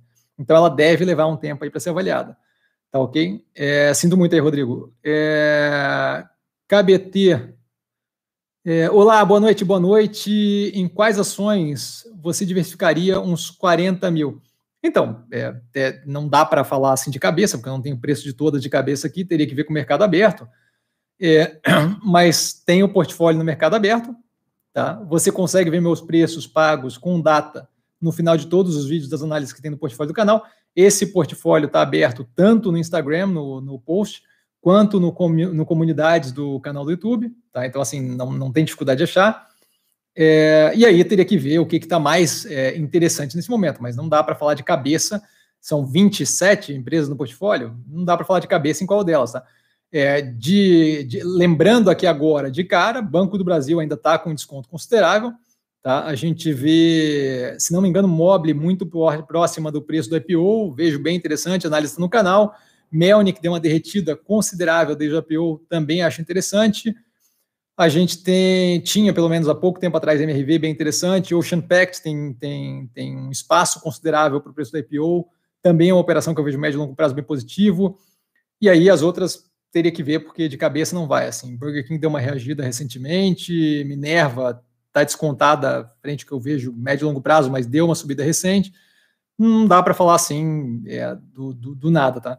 Via varejo, vejo com, com, com espaço considerável para crescimento e ampliação, mas falar assim, quais eu colocaria, qual percentual, não, não, não tem como, tá? Aconselho você, quando for alocando, se quiser, me chama no Instagram e aí eu vejo assim, do tipo, na hora, o que, que eu vejo como descontado no dia, mas falar assim, como é que eu alocaria 40 mil reais num, num portfólio, é, não, não teria como. Até porque o mercado não está aberto agora, é, o preço amanhã pode abrir completamente diferente, tá? E pode acontecer coisa entre hoje e amanhã. Né? Luiz, é, boa noite, Cassiano, boa noite, Luiz. Você tem uma parte da carteira para opções, para ações, desculpa, de alto risco, por exemplo, Oi, onde tem-se um preço de ação descontado justamente pelo fato de não saber a direção que vai que a empresa vai. Eu não, não vejo sentido em alocar é, capital chutando, certo? Porque o caso da Oi não é o maior risco. O caso da Oi é que eu não consigo ver para onde ela vai. Então, assim, eu estou dando um chute, certo? É, não, não, sei se dá para chamar o preço descontado, se o preço está naquele nível, porque a empresa está em recuperação judicial e tem uma cacetada de problema para resolver. Então, assim, não tem uma área para ação de alto risco que eu procuro fazer, investir o portfólio é, buscando é, um retorno aí de patrimônio médio e longo prazo que seja o mais positivo possível, independente do independente de sorte, você entende? Então, assim, não, não vejo sentido em ter um pedaço da, da carteira para ação de alto risco. Ah, Cassiano, mas aquilo aí pode aumentar teu ganho. Sim, pode derreter meu ganho. Então, assim, a ideia, a ideia de que eu vou colocar ação, alocação de vou alocar capital em operações que eu não tenho, que eu estou chutando, porque pode me render um pouco mais, eu prefiro, eu prefiro alocar todas as operações em operações que façam sentido médio e longo prazo. E, assim, não é como se a Pivida em dois anos, 142% fosse algo negativo, não é como se Santos Brasil em quatro meses com 40% fosse algo negativo. Então, assim, é, login 20 dias, 45%, 15% em 8 dias é, com, com mil na ponta mais barato. Então, assim, não é como se tivesse necessidade de fazer a coisa na base do vou ficar rico do dia para a noite, certo? Então, assim, prefiro pensar o portfólio como um todo e aí justamente dormir tranquilo, sabendo que, pô, desde maio de 2017, nenhuma operação negativa na carteira, certo? É, é consistência de médio e longo prazo. É justamente consistência garantindo o médio e longo prazo, sem ter que me desfazer de operação que derreteu porque era um chute que eu estava tentando ganhar um carro do dia para a noite, certo? Então, assim, eu, eu não tenho interesse nenhum em, em, operar desse jeito e não acho que faz nenhum sentido, tá? Eu acho que, assim, é, eu prefiro 200 vezes mais uma operação que me renda 20, 30% num ano é, e que eu saiba que ela vai chegar naquele nível, demorando ou não, tá? Do que uma operação que eu não sei onde vai chegar e pode me dar um X% ou pode acabar com metade do meu portfólio. Então, assim, na minha cabeça faz zero de sentido, certo? É uma ideia de loteria que eu não, não, não participo, tá? É, aí o Johnny me deu aquele ok, obrigado, Johnny. Luiz, como você pesa na balança preço baixo por causa da incerteza versus preço mais elevado, porém com mais certeza na direção? Sempre peso, é, a, coisa como um todo, tá? Eu acho que assim, o, o, o, preço é relevante no sentido de que, por exemplo, o login. Login era uma operação que não era propriamente algo que eu via como o incrível, mas era uma operação que tinha recebido um desconto muito grande que na minha cabeça não fazia sentido, era medo daquela, daquela, daquele projeto de lei do BR do Mar, que, diga de passagem, até agora não passou. Então, assim, obviamente o, o Congresso tinha mais o que fazer na época, estava preocupado com outras coisas, não tinha, tinha pouco para zero interesse em tocar aquilo ali. E aí a gente viu justamente isso daí refletido e não passar o projeto. E aí o preço da ação voltou normal. Ponto. Ali é, é basicamente assim, o, o preço descasado é, causou ali um, um, ganho considerável. Tem operações, por outro lado, que eu olho zero preço. Clabin, por exemplo. Clabin é uma operação que eu venho comprando, que eu vim comprando tempos atrás, tá? E que assim, o, o preço não era a parte que eu olhava. A parte que eu olhava é que o longo prazo era tão positivo que o preço agora não, não tinha qualquer fator, assim, sabe? Se eu, se, eu, se eu acredito que o ativo vai crescer violentamente no médio e longo prazo, eu pagar dois reais a mais a menos, ou a menos agora, dez reais a mais ou a menos que seja, se pagar 23 ou 33 agora, diferença é zero se vai chegar em, em 60, 70, certo? Então, assim, e não estou dizendo que vai chegar em 60, 70, mas estou dizendo que se o longo prazo é tão positivo que eu sei que aquilo ali vai empurrar o preço agressivamente para cima, não é como se fizesse diferença os dois reais, dez reais que eu vou pagar de diferença agora. Tá? Então, essa é a parte que, que não me preocupa muito. O que eu procuro é o quê? A tese faz sentido? Se a tese faz sentido e o preço não está descasado da realidade, por exemplo, a Magazine Luiza, por um bom tempo, a tese da empresa era boa, mas o preço estava completamente descasado da realidade, na minha cabeça há muito tempo já. Tá? É, e aí, assim, ah, não quer dizer que não vai subir, mas assim, eu não quero participar. Tá? Eu não tenho nenhum interesse de estar ali é, na, na, na, naquela coisa que na minha cabeça não tem, não tem fundamentação para balizar aquele preço. Tá? Mas a tese fazia sentido. Se eu encontro operações que a tese faz sentido e que o preço não está descasado com a realidade, eu começo a construir posição. E aí eu não preciso entrar necessariamente com todo o capital que eu estou disposto a alocar. Eu consigo entrar com, é, se eu acho que o preço está um pouco esticado, entro com 30%, 20% do que eu estou disposto a alocar, e aí à medida que o preço vai caindo, eu vou aumentando posição, vou aumentando posição, vou aumentando posição certo? De forma que eu construa um preço médio mais casado com a mínima, não necessariamente na mínima, mas casado, um pouco mais casado com as mínimas que o, que o ativo atingiu naquele meio período. Então, assim, é... ali eu consigo. Por que, que isso faz mais sentido se tem uma tese? Porque se tem uma tese, eu sei que eventualmente ele vai a algum lugar que é o que eu quero que ele chegue, que vai ser positivo. Quando eu invisto baseado em incerteza, que nada mais é do que chute, sejamos honestos, eu não tenho essa segurança de fazer preço médio para baixo.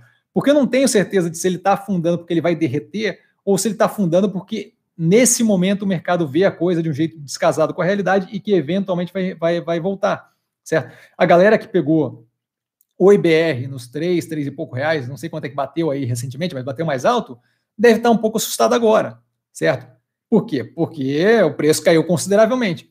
Não quer dizer que eles estão certos ou que eles estão errados, só quer dizer que assim, eu não estaria confortável, eu estaria muito, muito é, tenso de fazer para cima e para baixo. Por outro lado, Ocean Pact, que é uma empresa que deu uma derretida considerável, eu estou zero preocupado com o ativo, porque o médio e longo prazo ali está garantido, a operação está muito bem amarrada. Tem um backlog violento, vai ter faturamento, e está passando por uma outra operação agora, por uma outra questão agora de dificuldade de timing ali por causa de Covid, que acabou afetando o resultado da operação, não é como se me preocupasse, tá? Então, então assim, ah, é pontual, zero preocupado. Mas se fosse uma operação onde eu não tenho visibilidade, ah, meu amigo, aí é chute. Aí eu não sei o que, aí eu não sei se eu, se eu, se eu aumento a posição e tomo uma porrada maior e vejo aquilo ali derreter, ou se eu simplesmente saio fora e assumo prejuízo. E isso daí eu não, não, não, não vejo por que investir desse jeito, tá?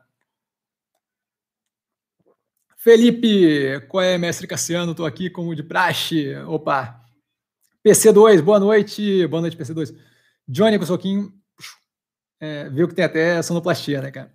Felipe, então, minha pergunta de hoje é sobre, e aí eu vou deixar o Rodrigo ali, já volto para o Rodrigo, é como o aumento de pessoas físicas na Bolsa, com o aumento, desculpa, de pessoas físicas na Bolsa, acredita que vai ocorrer taxação de dividendos e, na sua opinião, muda algo para acionista? Preocupa? Então, é assim, é, não acho que, que, que, que, vai acontecer por causa do aumento de pessoa física na Bolsa, não acho que tem nada a ver com isso, tá? eu acho que tem a ver com, com outras questões, e, honestamente, dependendo do contraponto, você não pode tributar duas vezes, né? Então, assim, é, o, o, que se falava no governo, durante quando se discutia esse tipo de assunto, é o quê? Eu tiro a tributação da folha de pagamento e passo para o dividendo. Eu não vejo como problemático. Eu tenho uma empresa que tem menos custo operacional e que tem mais custo na hora de dividir, de, de, tem, tem mais tem, tem o desconto na hora de distribuir dividendo. Para mim, aquilo é uma empresa com maior capacidade de crescimento, com maior capacidade de alavancagem operacional, certo? Eu consigo girar o capital lá dentro muito mais vezes, com muito menos daquilo indo para o governo, o que me estimula a justamente manter aquele capital trabalhando o máximo de tempo possível antes de, distribuir dividendo, que é quando eu efetivamente vou é, pagar aquela tributação. Se eu faço isso, eu tenho ali um estímulo, eu tenho uma, uma, empresa que vai distribuir um dividendo descontado, mas que vai ser de uma operação melhor e maior por causa justamente da falta de tributa daquela tributação, o contraponto de não ter aquela tributação sobre a folha de pagamento. Por conseguinte, aquela, aquela, aquela operação tende, tende, tende a empregar mais, o que gera mais a economia, o que gera mais emprego, o que gera mais consumidor, o que gera mais. E por aí a gente tem um círculo é, virtuoso, certo?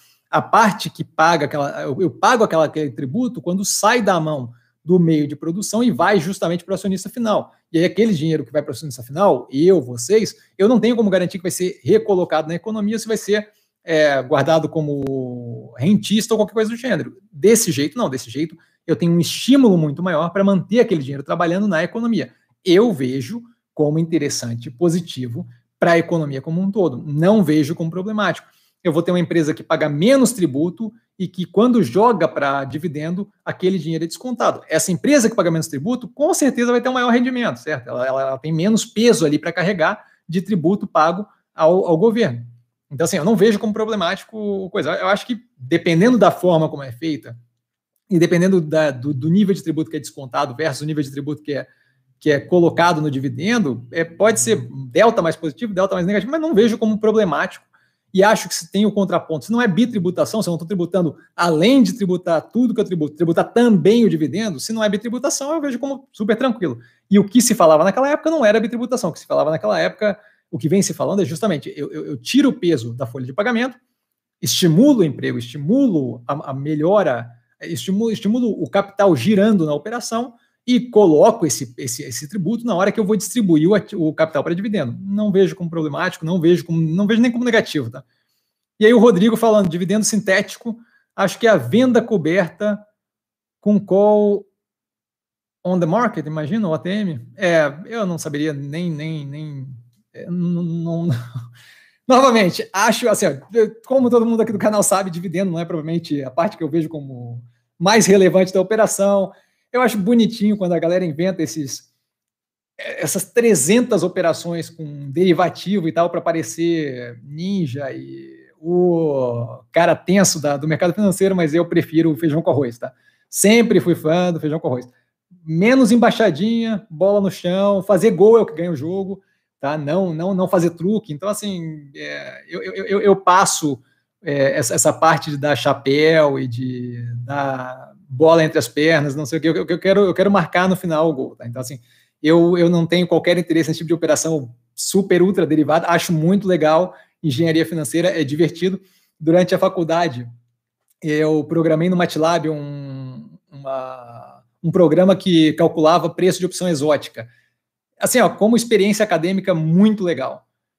Zero de interesse de meter a mão em qualquer opção exótica durante a vida inteira, tá? É assim, muito interessante como é, extrapolação acadêmica, zero, zero de interesse de, de, de, mexer com isso na vida real. Vamos lá. É, passando, Paulo, boa noite, Cassiano, boa noite, Paulo. Ótima live, parabéns, cara, muito obrigado. Vamos fazer é, um bate-pronto para. Embate pronto para 2021? Uma ação de cada crescimento patrimonial, dividendo, swing trade. Obrigado. Então, cara, eu vou te desapontar total agora, porque assim, ó, eu não qualifico ação desse jeito, porque não faz sentido qualificar ação desse jeito. Investimento bom é investimento bom. Investimento bom é o que vai crescer meu patrimônio é, de forma mais, mais eficiente. Eu não tenho como acertar todos na tampa, ou eu teria uma bola de cristal, ou seria muito, muito bom em Búzios e Tarô, tá? Mas, assim, não é meu caso, nem a bola de cristal, nem o Búzios, nem o Tarô. É, então, assim, fica muito complicado você dizer o que, que vai dar certo e o que não vai dar. Você, eu consigo ter uma noção de quais teses fazem sentido, e aí a gente diversifica o portfólio para justamente espalhar um delta do capital, de forma a não ficar preso numa tese só, porque pode acontecer, pode ter um pouco de embrólio, pode ter uma dificuldade. É, é importante que você acerte a longo prazo, mas as coisas durante o caminho não andam necessariamente é, de um jeito suave, mais do que isso. Às vezes, às vezes vem rápido demais, às vezes demora mais. Então, assim, é, acho que é dessa forma de pensar. Então, assim, vou ter uma ação para crescimento, que sentido faz, certo? Se, se ação de crescimento, ó, se ação de crescimento, se ação, se ação que paga dividendo tem o preço derretendo, não me ajuda no composição de portfólio de, de, de patrimônio médio e longo prazo, certo? Se a, a ação de swing trade é, eu, eu, boto o prazo e o prazo está errado, independente do quão boa seja a tese de investimento, ela ou vai deixar de ser swing trade, eu vou entender que aquilo ali não é o, o jeito de, de, de, tratar o ativo, ou eu vou simplesmente dizer que é swing trade, sair do ativo com prejuízo sem qualquer motivo. Então, assim, não tem por que adicionar prazo nos investimentos. Crescimento patrimonial, não tem barra, então é crescimento patrimonial. Né? Todo ativo, na minha visão, todo ativo que tem no seu portfólio, todo ele deveria ser com foco em crescimento patrimonial, longo prazo. Por quê? Eu estou colocando ali para ele ampliar aquele bolo de dinheiro. Se ele vai fazer a parte dele em 15 dias, dois meses ou três anos, não importa. O que importa é que ele faça sentido de acordo com a evolução das coisas. Mali Metal Leve era um ativo que a gente tinha em carteira, até o momento em que entrou aquele acordo, o início daquele acordo da União Europeia. Ah, vai dar certo, não vai dar certo, Mercosul União Europeia, não importa. Importa que a partir dali eu já não me sinto mais confortável. Ele fez a parte dele, me deu o delta de rendimento e ponto, acabou. Tá? Então, assim, acho que não vale. Eu entendo também o, o interesse em nomear as coisinhas. Investimento bom é investimento bom. Não tem. Ah, esse daqui é minha carteira de small cap, esse daqui é minha carteira de blue chip, essa daqui é minha carteira de dividendo, essa daqui é minha carteira. Não, não existe isso. O investimento que faz sentido, faz sentido. Eu, eu, eu gosto da minha carteira, tanto dos 20, dos 45% que eu ganhei em 20 dias, que seria considerado o swing trade aí do, da login, mas se, se ela tivesse me pago os 45%, se ela tivesse me pagado os 45% em, em dois meses, três meses, um ano que fosse, eu estaria bem tranquilo com a operação. Porque a operação fazer sentido, o prazo não é a parte que eu estou preocupado. Tá? o, o, o, o, importante é que eu acerte aquilo ali, que aquilo ali vá na direção que eu acredito que vá. Se vai levar um pouco mais de tempo, um pouco menos de tempo, pouco preocupado. Tá? Outra coisa é isso. A operação de dividendo, não adianta ela pagar dividendo e a operação está indo para o buraco, certo? Não adianta eu pegar uma operação que paga bastante dividendo e ela está simplesmente afundando no preço, porque ela está tomando capital para pagar com endividamento aquele dividendo que está sendo feito para mim. Ou é, operação que faz buyback, compra as ações a mercado violentamente, toma dinheiro para isso. Ah, Toys R Us faliu assim. tá? Era uma baita de uma firma de, não só por causa disso, era bricks and mortar, então assim, era uma operação que tinha lojas de brinquedos, já era uma operação que estava numa situação complicada, mas assim, tava, teve uma época que estava tomando alavancagem para poder fazer buyback e pagar coisa para acionista. Pô, não dá. Não dá. A operação financeiramente não fica saudável. Certo? Então, assim, pensaria em ativo que faz sentido? Quais ações de cada? Eu não vou te dar uma de cada, eu vou te dar assim, ó, ações que eu vejo como muito amarradas, longo prazo, médio prazo e curto prazo nesse momento. Tá? E novamente, quando eu falo longo prazo, médio prazo e curto prazo, eu vou fazer isso daqui só porque é sacanagem te deixar sem uma resposta, tá? Mas assim, eu não estou me amarrando com prazo nenhum. Se levar mais tempo ou menos tempo, eu estou pouco preocupado. Eu estou falando que eu acredito que os resultados vêm nesse tempo, tá? Clabin, longo prazo. Acho que vai valer a pena esperar e acho que vai evoluir muito, muito, muito bem o preço, tá? Junto disso, tem várias ali de tecnologia é, e, e, de base de dados, cloud, como Boa Vista, Neogrid, é, Mosaico, Mobile, todas essas são bem assim de longo prazo, que deve ser muito positivo. Operações que devem responder muito bem em médio prazo. Burger King, porque a gente vai ter eventualmente aí uma nos próximos seis meses, um ano, tá? Que eu chamaria de médio prazo, a gente vai ter uma melhoria considerável no nível de vacinação e isso daí vai afetar diretamente de uma forma muito positiva operações como a do Burger King. Então, aquilo ali para médio prazo, eu diria que é muito, muito, muito positivo, tá? É, e operação que deve responder agressivamente no curto prazo,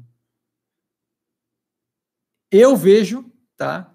É, como. E aí, aí assim, é, é, mais uma impressão minha do que qualquer outra coisa, tá?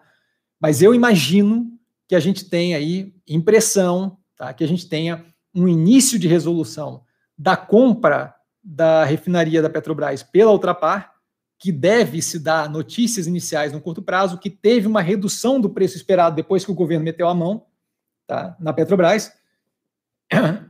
Aquilo dali atrelado a um início de negociação mais séria com é, da, da, venda ali da operação da Oxiteno e da Extra Farma, com a melhoria, a abertura, é, começando a resultar aí de, de vacinação e por aí vai, deve dar um boost violento no, no preço do ativo. Talvez não dê para chamar de curto prazo, curto prazo, tá? Porque é, de fato ali é, isso daí talvez leve mais um pouco de tempo. É, deixa eu ver se eu consigo algo mais de curto prazo. Ah, Banco do Brasil. Banco do Brasil acho que responde melhor no curto prazo. Tá, mas basicamente é isso. Mas não pensaria dessa forma de crescimento patrimonial, dividendos, swing trade, especialmente as que têm prazo. Especialmente day trade, swing trade e, e buy and hold. Essas coisas acontecem à medida que acontecem. Isso aí deveria ser o resultado que você descobre no final da operação. Ah, a operação da, da login deu 45% em 20 dias. Ah, foi swing trade. Eu descobri depois que estava feito. Eu não defino antes para daí fazer acontecer, tá? Basicamente isso. Espero não ter me alongado demais, Paulo. Tá? Felipe, e obrigado, Cassiano, por sempre proporcionar seu conhecimento com a gente. Abraços, imagino, cara, grande abraço, brigadão pelas palavras. Marcos, boa noite, Cassiano, boa noite, Marcos, sempre agradecido por compartilhar seu conhecimento, eu que agradeço, cara. Como ficou a sua visão para Sanepar, SAPR11 e o segmento como um todo após a votação dos vetos e promulgação da lei? Não ficou ainda, eu estou esperando justamente para ver o que vai acontecer, tá? A gente está num momento agora muito tenso ainda. Eu não sei se a gente vai ter interesse de operações é, de operações, putz, como é que fala? Privadas nesse, nesse, nesses possíveis leilões e licitação e por aí vai, tá? E eu quero aguardar para justamente ver se eu vou ter opção é, de operação que seja privada. Por quê? Porque eu não, se eu, se eu, com a aprovação dos vetos do, do executivo, eu tenho ali uma situação onde não tenho aquela renovação automática possível por mais 30 anos das licitações, o que abre espaço para operações privadas entrarem ali é, com uma possibilidade maior de, de, de, competição. Tá? Mais do que isso, a gente não teve a regulamentação da, do setor. Mas é algo que eu devo começar a observar. Vamos ver como é que as coisas vão se desenvolvendo. Assim que a coisa começar a ficar mais normalizada no país, a gente começa a ter uma noção mais próxima ali de interesse. Agora eu tenho que começar, de fato, pegar os ativos talvez agora, primeiro trimestre de 2021, e analisar, avaliar os resultados, avaliar as empresas a fundo agora, talvez seja um bom momento para fazer isso, justamente para poder ter, começar a ter uma compreensão de como é que funcionam as operações, para daí, à medida que as coisas vão acontecendo, ter uma ideia do que é mais ou menos positivo. Então, a partir de agora, vocês vão começar a me ver é, fazendo análise, possivelmente de Copasa, eu não lembro quais são as que tem ali, mas acho que Copasa, alguma ESC da vida, alguma ESP, desculpa, de São Paulo da vida, é, e a Sanepar, que é do Paraná, e por aí vai. Tá? Então agora eu vou começar a dar uma olhada, e aí eu vou ter uma noção melhor de como é que aquilo ali fica, e eu estou justamente muito, muito curioso para ver se a gente vai ter operações privadas entrando no, de capital privado entrando no, no, nesse mercado. Tá? Walter, boa noite, professor, boa noite, Walter. É, sobre o endividamento do Brasil, que está beirando os 90%, qual o risco, curto, médio prazo, para a nossa economia? Grande abraço. Então, é, é, eu não, não, não, acho que vale nem a pena focar no prazo, tá? Eu acho que a gente tem um risco ali de não tomar nenhuma atitude, tá? Então, assim, a gente tem um risco de começar a sinalizar que, que, que simplesmente não ligamos mais. Então, hum, esquecer reforma é um problema, por mais que passe a reforma que seja possível e não a necessária, esquecer completamente a reforma é um problema. Começar a querer furar teto é um problema. Então, agora a negociação do orçamento é algo que tem que observar. Não acho que vai para esse caminho, porque eu não acho que as pessoas que estão envolvidas ali, em geral, nem Congresso, nem Executivo, estão interessados em ver aquilo ali estourar, tá? Mas acho que foi muito mais uma alavancada para poder tirar um. para poder pressionar o Executivo ali, né? Através de uma. Eu, eu coloco uma conta muito maior do que a que eu sei que você está disposto a pagar só para dar um susto. E aí a gente poder entrar numa negociação onde eu já saio bem lá de cima e vai sair daqui, daqui de baixo.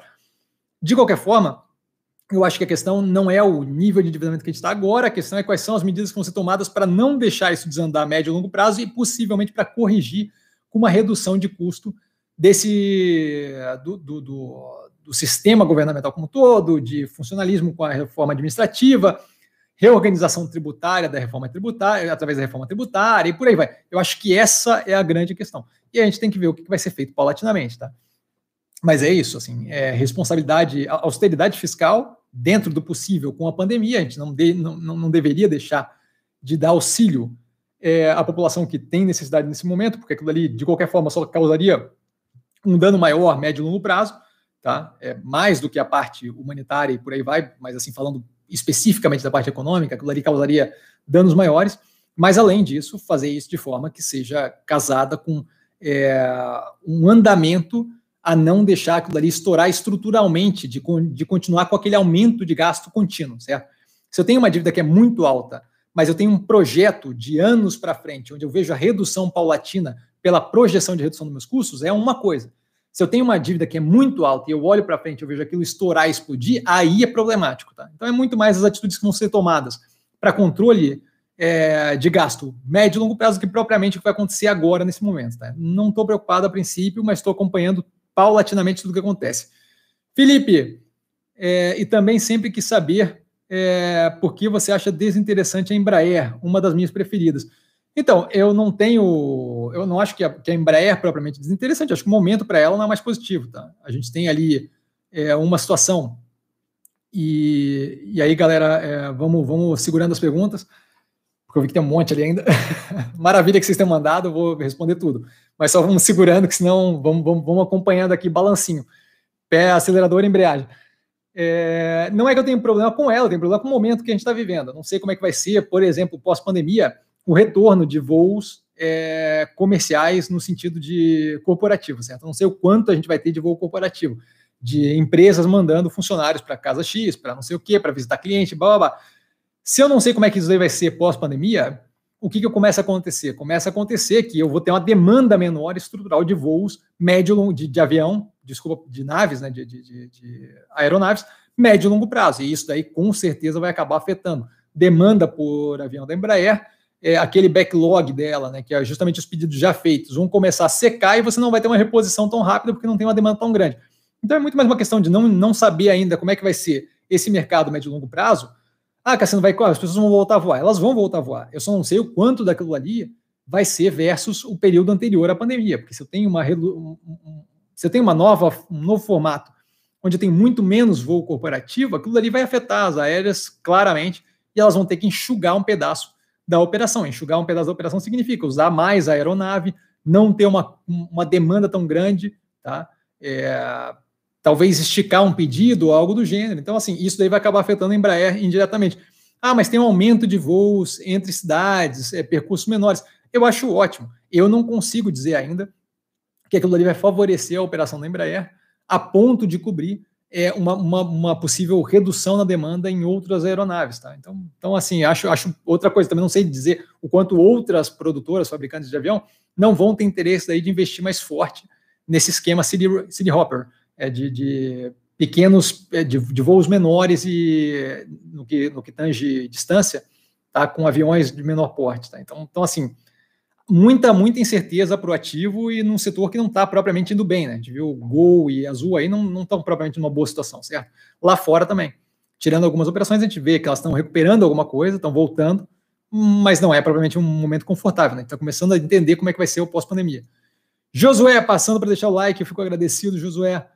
Lucas, dividendo sintético é começar a vender call 10 a 30% on the market dos seus ativos Logo, coberta, se virar pó, é dividendo sintético, senão você vai rolando mês a mês até virar pó e você ganhar o prêmio. É, não tenho nenhum interesse nisso, mas agradeço a, a, explicação, tá? Mas não tenho nenhum, nenhum interesse nisso. Ah, nenhum, nenhum, nenhum. Nenhum, acho muito. Ah, muito rolo para pouca coisa. Ivan, Cassiano, como você vê a Copel? Tem o governo, mas ótimos dividendos. Então, nunca avaliei a empresa. Tá? É, quero até ver Copel. Nunca avaliei a empresa. Ah, sim, está na fila. Agora eu vi o logo aqui, eu tive que digitar, porque não ia de cabeça. Muita empresa, muita operação, mas está é, tá na fila para avaliar. Tá? Eu tenho que ver, eventualmente, quando eu fiz a S Tietê na época, né, mas é, que agora é a S Brasil, quando eu fiz a análise no canal, é, já estava na fila Copel, acabei dando preferência para a ES, mas essas todas de energia, Energias Brasil, NBR, Copel, CESP, estão todas na fila para avaliar. Nesse momento ainda não consigo te dizer, porque realmente nunca parei para olhar a empresa. Assim que possível, Ivan, eu jogo no canal, tá? Sinto muito, de fato, eu prefiro não falar se eu não, se eu não conheço a empresa, e essa eu nem por cima olhei, tá? Conversa jogada. Boa noite, Cassiano, boa noite. Gratidão por sua disponibilidade para nos encher de informação de valor, eu fico muito grato. Como você vê M Dias Branco, M Dia 3, e o seu setorial hoje, empresa passando bem na crise, apesar de todos os custos. Gratidão. Então, é, eu acho que assim, a gente tem que levar em consideração que ela passou bem na crise, porque a empresa, basicamente, né, grande, a grande maioria do, do, do, da produção dela ali, o forte da operação, só um golinho de água aqui, esperar um pouquinho. É o que? É uma produção de massa e biscoito, né? Você vê um mundo, especialmente aqui no caso do Brasil, né? trancado dentro de casa, você vai comer goiabinha até dizer chega, né? Então, é, eles tiveram ali um boost, um, um aumento, um, um, incentivo ali na, na, no consumo considerável, porque estava todo mundo trancado em casa e eu não tinha muito o que fazer, é, além de ficar em casa e, de fato, por um bom tempo ali, não, sem opção de restaurante, por aí vai, ou com uma opção, opção muito restrita de restaurante, você tem um aumento de consumo de massa, de consumo de biscoito, por aí vai. Isso daí ajudou bastante o resultado. A gente vê ainda o preço do trigo muito puxado, que estava desde pré-pandemia, né? já era uma questão ali que eu via com eles que era problemático. É, você vê uma continuidade disso, nem sei agora, tem, faz tempo que eu não acompanho o preço do trigo, mas imagino que não deva ter zerado nem nada. Então você vê ali uma, uma pressão nos, nos, custos. Quando você está no momento de pandemia, você consegue repassar aquilo sem muita dificuldade para o cliente final. Nesse momento que a gente está vivendo agora, é, você já tem meio que uma redução considerável na, na quantidade, na capacidade de gasto, especialmente da população que tem uma faixa de renda mais baixa, porque você não teve a continuidade do auxílio emergencial, especialmente esse que virá, que, que, que vem agora, não é na mesma quantia é, anterior, então você vai ter justamente uma dificuldade de repasse desse preço e possivelmente uma redução nos volumes. E isso daí vai ocasionar claramente uma piora no resultado. Então, assim, não acho que é o momento para entrar no ativo. Tá? Não acho que é o momento para entrar no ativo. É, é, mesmo que o preço venha até um desconto, a gente tem um médio prazo aí, um, os, dois, os próximos dois trimestres aí, onde você não tem um resultado que você consegue dizer assim o quão negativo vai ser aquilo. Claramente não vai ser muito positivo. Mas o quão negativo você vai, vai, vai ser, você não consegue dizer. Então, assim, é muito difícil especificar o quanto eu estaria disposto a pagar agora. Não vejo como boa opção. Acho que tem muita coisa no mercado mais interessante do que esse, esse ativo nesse momento. Tá? Rafael, boa noite, boa noite, Rafael. Você acredita que a Minerva, BIF3, terá problemas na lucratividade com altos custos da ração do gado? hum, não acho que terá problema, porque o custo da ração do gado não é problema nosso, certo? A gente, é, a gente compra o gado pronto já, tá? A Minerva, ela não, ela, ela tem pouquíssimas operações com gado é, vivo, é, e essas operações com gado vivo, a gente estava usando isso na Argentina para garantir é, para garantir a manutenção do, do valor monetário alocado mais como investimento do que propriamente como é, criação, criação nossa de gado. Tá? Então, assim, o, o, o, aumento do custo da ração pressiona o pecuarista se ele não conseguir repassar aquilo no preço final. A gente tem preços hoje em dia de gado, é, a arroba do boi está é, tá num nível bem alto, e esse nível está sendo em grande parte sustentável, é, sustentado, desculpa, é, pela capacidade de repasse de operações como a da Minerva, que tem possibilidade de repassar aquilo é, com exportação, justamente se aproveitando da questão cambial, onde o dólar está em é, 5,68 e por aí vai, né? 5,68? Deus do céu, Cassiano, agora. Agora, agora me perdi com o preço do dólar, sério mesmo. 5,68 na lata, exatamente. exatamente, 5,68. Achei que eu tinha falado 3,68, alguma coisa assim. Mas assim, 5,68. Então, assim, esse dólar mais alto acaba favorecendo a capacidade de repasse. Então, você tem ali uma oferta muito restrita de gado no Brasil nesse momento. A gente tem grande parte do gado brasileiro vindo de pasto, um pedaço consideravelmente menor vindo de confinamento. Então, assim, eu acho que o custo da ração, milho, farela de soja, por aí vai, afeta muito mais é, o, a capacidade de produção de granjeiro, tá? Que daí eu estou falando é, suíno e aves, né? Frango especificamente, do que propriamente do gado, que é muito mais dependente é, de, especialmente ali de do, do, ciclo, né? De quanto foi, quanto das, das matrizes é, foram mortas é, e quantas foram de fato é, deixadas para reprodução e a gente está num momento de, de, de baixa essa escolha geralmente acaba afetando três anos antes, né? a gente está no momento ali que a gente está vindo de um período onde teve uma morte maior, uma, uma, uma foi jogado mais matriz, é, mais jogado mais fêmea para abate, tá? E aí você tem justamente o reflexo disso anos depois, e a gente está nesse momento agora, onde a gente tem justamente uma oferta muito mais apertada ali de gado, um, um preço do, do bezerro muito mais caro, tá? um preço do, do, do, do, animal jovem muito mais caro, e aí esse, essa dificuldade de reposição cria toda uma trava ali onde eu fico segurando a minha, o, meu, o meu gado, porque eu não quero vender tão rápido que eu não consiga repor com ganho no futuro, e cria todo, todo um, um ali que, é, que, que deixa o preço nesse nível. Eu não acho que a Minerva tem qualquer nível de dificuldade de, de, de, de, ter que avaliar o preço da ração do gado.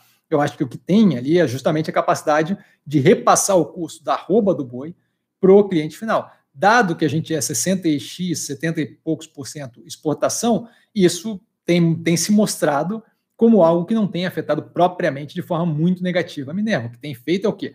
É um mercado que está trabalhando de forma pressionada nesse momento? É. A Minerva está conseguindo lidar com isso? Tá. Então eu não vejo propriamente a gente passando por grandes problemas com isso. Geralmente, primeiro semestre do ano é um pouco mais fraco, por questões sazonais.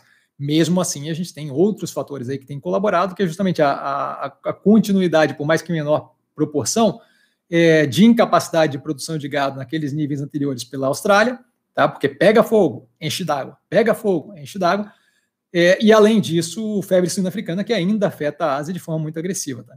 Então, assim, é, não acho que é esse o ponto que a gente deveria focar. Acho que vale a pena, Rafael, dar uma olhada na análise do canal, porque eu explico bem a fundo, especialmente, se não me engano, a do terceiro trimestre de 2020, onde eu entro justamente nisso. Sim. É, o grande lance da Minerva é a capacidade que ela tem de atravessar aquilo ali, ou seja, de, se, eu, se eu pego a arroba a 200 reais ou a 300 reais, a diferença é o quanto eu consigo de margem quando eu repasso aquilo para o consumidor final. E nesse momento o dólar tem ajudado, a demanda chinesa tem ajudado, tá? É, então, assim, as coisas eu vejo, especialmente a, gente tem um movimento que, se, que possivelmente seja bem positivo, que é o que? A gente tem menores frigoríficos é, que dependem da operação nacional, reduzindo a operação e às vezes até passando por um problema financeiro e fechando. Isso deixa espaço aberto para as maiores que têm capacidade de exportação. Tá? Então, isso daí pode abrir um mercado considerável médio e longo prazo. Eu acho que assim é, a compreensão que tem que ter é justamente isso. A ideia é o quanto a Minerva consegue repassar o preço no final. não focaria nesses pequenos detalhes, porque isso daí definitivamente não é, é o ponto ali, o cerne da, da, da, da operação, tá? Lucas, Cassiano, você prefere qualquer dúvida que ficou aí, Rafael? Só pergunta lá embaixo. Cassiano, você prefere quando deixa a grana em renda fixa, deixar no Tesouro Direto ou deixar em CDB de empresas diversas? Então, de empresas diversas, você quer dizer de, de banco, né? É, porque CDB é certificado de depósito bancário, quem, quem dá CDB é, é, é, financeira, banco, esse tipo de coisa. De qualquer forma, eu de, depende muito da, do, do como está o mercado. Tá nesse momento que eu tenho de caixa está em caixa, não está em renda fixa nenhuma. Por quê? Porque colocar em CDB é, vai me dar um ganho micro e vai me adicionar uma operação a mais que possivelmente corte meu ganho e não tem porquê, eu prefiro ter mobilidade, tá? Então não, não deixo em lugar nenhum. É, não, não, não vejo porquê, com juros a 2,75 no ano, fazer esse tipo de, de, de, de operação, tá? O ganho ali é muito marginal. Darlan retratou. Robinson, Boa noite, Cassino. Boa noite, Robinson. Pensou em aumentar a posição em Minerva pelos dividendos de aproximadamente 10% que entram no dia 13 do 4? Não, não pensei em aumentar a posição em Minerva por causa de dividendo, porque aquilo ali deveria, é, por arbitragem, aparecer no preço. Eu estou com uma posição consideravelmente grande no ativo já. Eu não vejo por que fazer esse movimento de curto prazo para pegar ali dividendo. E os dividendos não vão ser de 10% no dia 13, tá? Os dividendos já foram grande parte antecipados.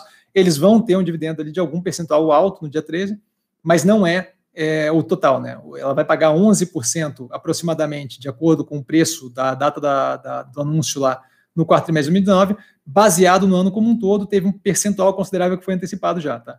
É, não tive, não, não faço tipo de movimento baseado em, em, recebimento de dividendo, estou com uma posição considerável ali, mas não faço tipo de movimento tá, de curto prazo. Paulo, o que acha de investir em Unit em relação à segurança do sócio?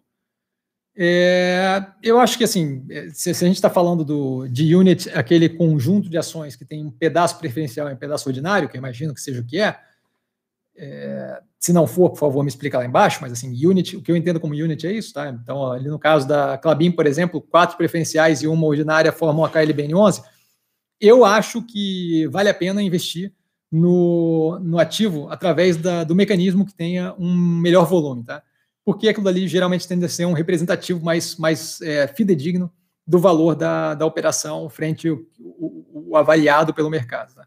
Então, assim, é, KLBN11, Taesa, é, são operações onde claramente o, o, volume é mais, mais forte, mais interessante no, nas units. Então, eu faço dessa forma.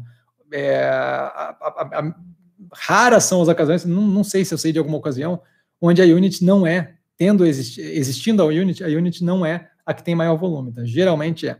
Então, assim, eu invisto, perco pouco tempo com, é, ah, é ordinária, é preferencial, é unit, eu invisto quando a operação faz sentido, baseado na que tem o maior volume, na que é mais, mais representativa no, no que tange negociação, tá? Porque aquilo ali tende a dar um valor mais casado com a realidade do quanto de fato vale a empresa. Então, é, se Unity que você está falando aí é isso, é, imagino que esteja respondido. Qualquer negócio, fala ali embaixo, tá, Paulo? Coelho, Cassiano, Ocean Pact está apanhando de gato morto até o bicho miar. Deus do céu, pintou uma imagem. Já fez preço médio nela? Aqui, menos 20% de GPO. Nada mudou na tese?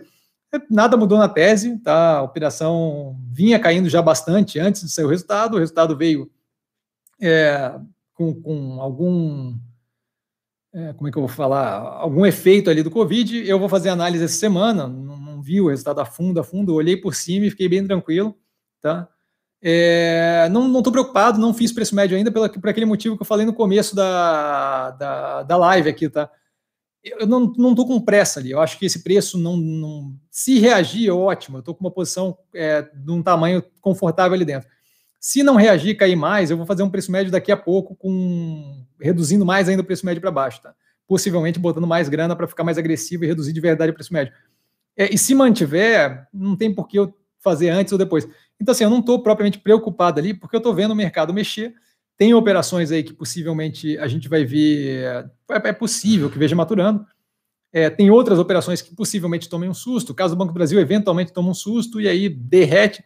Então eu vejo ali outras operações que nesse momento são mais interessantes. Mas estou zero preocupado com ativo e, eventualmente, se for é, o ativo mais interessante para fazer preço médio, eu vou fazer preço médio para baixo. Eu não estou me prendendo nisso, por quê? Porque a gente vê vários ativos descontados, certo? É, pouco tempo atrás, a Mills derreteu a 4,87. Então, assim, se tivesse feito o preço médio na Ocean Pact antes, não, não seria tão interessante. É, a gente viu o Burger King também cair abaixo dos R$ reais. Então, é outro ativo que deu um espaço considerável e tem uma oscilação maior, tem um volume maior. Então, para brincar no curto prazo é mais interessante. Mas, eventualmente, é bem possível que eu faça preço médio para baixo. Eu não sei quanto tempo vai segurar nesse preço. Se se mantiver nesse preço, eventualmente eu vou acabar fazendo. Tá? Nesse momento, eu estou olhando para operações que, que têm uma volatilidade maior e que podem me dar um resultado de curto prazo mais interessante do que deixar o capital estacionado lá. Tá? Fernandinho, boa noite, mestre, boa noite. Aprendi muito desde o início do canal em 2019 e hoje tenho melhor visão sobre o mercado, setores para alocar, etc. Também, graças ao mestre. Jornada tem início, mas o fim não existe. Valeu. Valeu, brother. Valeu. O, o, o, é o início que você seguiu, né? Acho que o canal começou em 2018, acho, mas a gente tem que ver aqui. Valeu. Mas obrigado, eu fico honrado com as palavras, cara. É, Luiz, perfeita a sua colocação sobre ativos de alto risco. Essa sede ao pote que você citou é uma armadilha muito comum. Baita aula que não se vê em outros canais. Obrigado, eu que agradeço, cara. Fico honrado com as palavras. Sérgio, boa noite, boa noite, Sérgio. Alex, boa noite, professor, boa noite, Alex. Lucas, Cassiano, que tipo de indústria você gostaria de investir e não tem na bolsa? Urânio, jogos de azar, cannabis, nióbio, empreiteira de obra pública, alguma outra? Olha, é, gostaria de. É, não é que não tem, tá? É que as opções que a gente tem aqui são bem restritas as opções mais interessantes estão lá fora, mas biotecnologia é um negócio que eu, que eu acho bem interessante. A gente tem alguma coisa salpicada disso no mercado hoje em dia. É, hoje em dia tem algum delta ali através da Minerva, que não dá para chamar provavelmente biotecnologia forte assim, mas a parte ali de venture capital deles que estão investindo em proteína alternativa, é, através de fermentação e tal, é algo que vai nessa direção. A biotecnologia que eu estou falando é que seria muito interessante ter acesso aqui no Brasil a operações que fossem mais casadas com tecnologia como BioNTech, como Moderna, sabe? Que estão, de fato, no, no, no front de mRNA, de, de mensageiro RNA. É, outra coisa que eu gostaria é, é de ter, a, a ter acesso aqui, é tecnologia mais agressiva e mais incipiente, tá? É, veículo autônomo e por aí vai.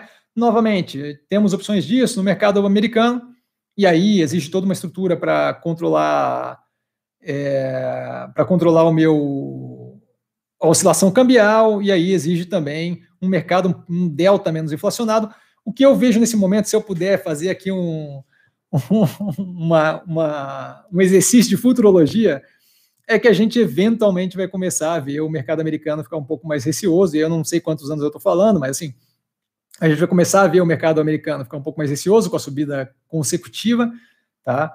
E isso daí vai acabar causando é, uma redução no preço dos ativos lá, e isso vai, vai, vai, vai meio que casar inversamente proporcional à subida aqui no Brasil, e aí sim eu acho que a gente vai conseguir fazer uma alteração de parte do portfólio daqui para ativos com preço mais racionalmente justificáveis no mercado americano.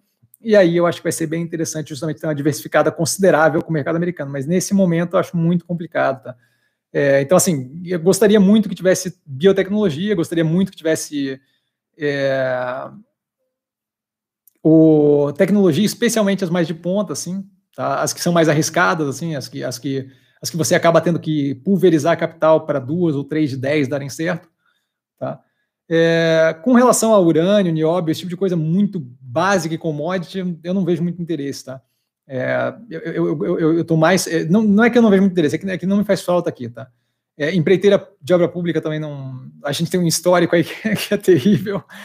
É, cassino talvez fosse interessante, a gente tem o Chile como, como opção, não, não sei quantas operações de cassino tem aberta lá, sei que é legalizado é, avaliava, avaliei é, empréstimo é, para a operação dessa pelo Itaú, pelo, pela operação do Itaú no Chile, mas assim de, de, de financiamento, mas eu não é, acho que essas duas, assim, acho que mais biotecnologia e me pegou de surpresa, mais biotecnologia e, e inteligência artificial, esse tipo de coisa. É, é, veículo autônomo, acho muito legal também. Acho que tem um direcional, mas estou gostando bastante da parte, está me surpreendendo, está me deixando bem feliz a parte de biotecnologia, do envolvimento da Minerva, acho que aquilo ali pode dar um, um, uma diversificada bem interessante. Assim, tá? É, Gervásio, boa noite, professor. Boa noite, Gervásio. Parabéns pelo conteúdo. Obrigado por nos ensinar a investir. Cara, eu fico muito honrado com as palavras. Levo muito a sério, muita responsabilidade nos ombros aqui. Tá? Obrigadão. É, Charles, boa noite, Messi. Boa noite, Charles. É, o governo está colocando os aeroportos para mercado. Vamos ver como serão as ofertas para saber se foi boa ou não, mas aparentemente a demanda está maior do que o esperado. Pensando na tese da Ocean Pact, acha que pode ser um fator para gerar otimismo para concessões que ela vai buscar. Por outro lado, esse excesso de investidores pode deixar os projetos caros. Então, assim, é, eu, eu, acho complicado comentar antes de acontecer é, o que vai ser ali do, dos aeroportos, tá? E aí, galera, vamos, vamos encerrando as perguntas, que a gente tem cinco minutos aqui, eu tenho algumas para responder. É, não acho que tem propriamente é, relação com o Ocean Pact, acho que, acho que são, é, é tipo de operação bem diferente, tá? Então acho que isso daí dificultaria a gente poder fazer um, um, paralelo. Acho que o caso do Ocean Pact ali, a gente já tem bastante obra contratada. Acho que só, só dela ter uma normalização de não tomar raquetada, de atraso nas operações ou redução momentânea das operações por causa de Covid já vai ser um, um ótimo retorno ali para uma normalidade que já vai refletir no preço, tá? É, hum, eu acho complicado querer comparar a concessão de aeroporto com o caso da Champec, porque o aeroporto está claramente afetado de forma bem negativa é, por um momento que a gente vive que a aviação foi bem afetada negativamente. Tá? Então, acho que é possível que tenha interesse ali, justamente para o retorno à normalidade, buscando talvez um desconto nesse momento, onde a gente tem uma operação que possivelmente menos valorizada por causa desse momento mais, mais terrível que a gente vive, e com um espaço de retorno mais agressivo, uma vez com normalização do, do mercado. Basicamente, o pensamento que se faz ali com relação à concessão de aeroporto pode ser muito embasado no pensamento que se faz com relação à Burger King. Eventualmente, aquilo ali vai voltar a uma normalidade, aquele preço ali vai voltar a níveis bem positivos. Tá? Eu acho que primeiro a gente tem que ver é, o, o, como vai ser de fato os, os, os leilões de concessão, é, mas acho positivo que tenha de fato investimento mirado para infraestrutura no Brasil. Não acho que, que, que dá para usar como referência para o Champact especificamente. Tá? Lucas, mestre, tem que fazer o canal do Facebook integrado no Insta, que a gente indica nos canais de investimento. Cara, vocês me cobram, brother.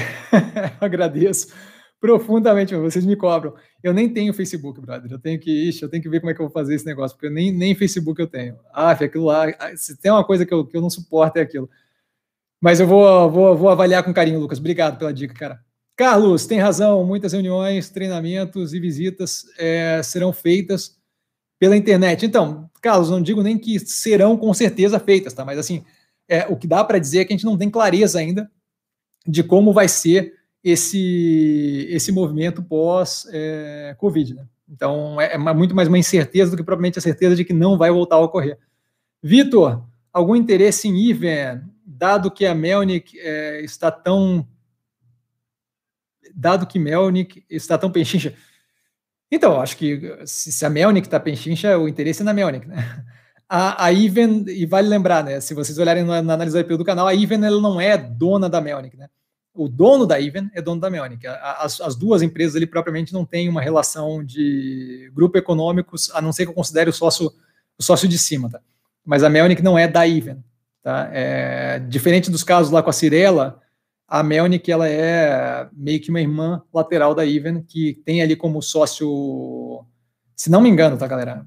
Pelo que eu lembro é isso é, tem como sócio o, o, criador da Even, mas não é do, do grupo econômico da, da Even. Tá? Mas não, não vejo qual seria a relação. A Even eu analisei tempos atrás, acho que tem um short review no canal, ou uma análise mesmo mais antiga. Eu sempre gostei da operação, nunca vi como problemática. É, tá, tá analisado no canal. Tá? É mais antiga, mas está analisado no canal. É, eu teria que ver ela novamente, tá? Não faltam operações interessantes nesse setor. Não é uma operação que eu, que eu sei como é que estão os números agora, mas a lembrança que eu tenho da, das outras avaliações é que é uma operação que roda bem, é, fazem as coisas certinho, não é como se tivesse um problema, tá? Mas eu estou comprado em Melnick, Cirela e MRV nesse momento. A MRV deu um desconto considerável, Cirela também caiu muito recentemente, muito, muito interessante as duas. João, fala, mestre. Vi que você não é muito fã de investir com base em dividendos, mas o que você pensa de fundos imobiliários?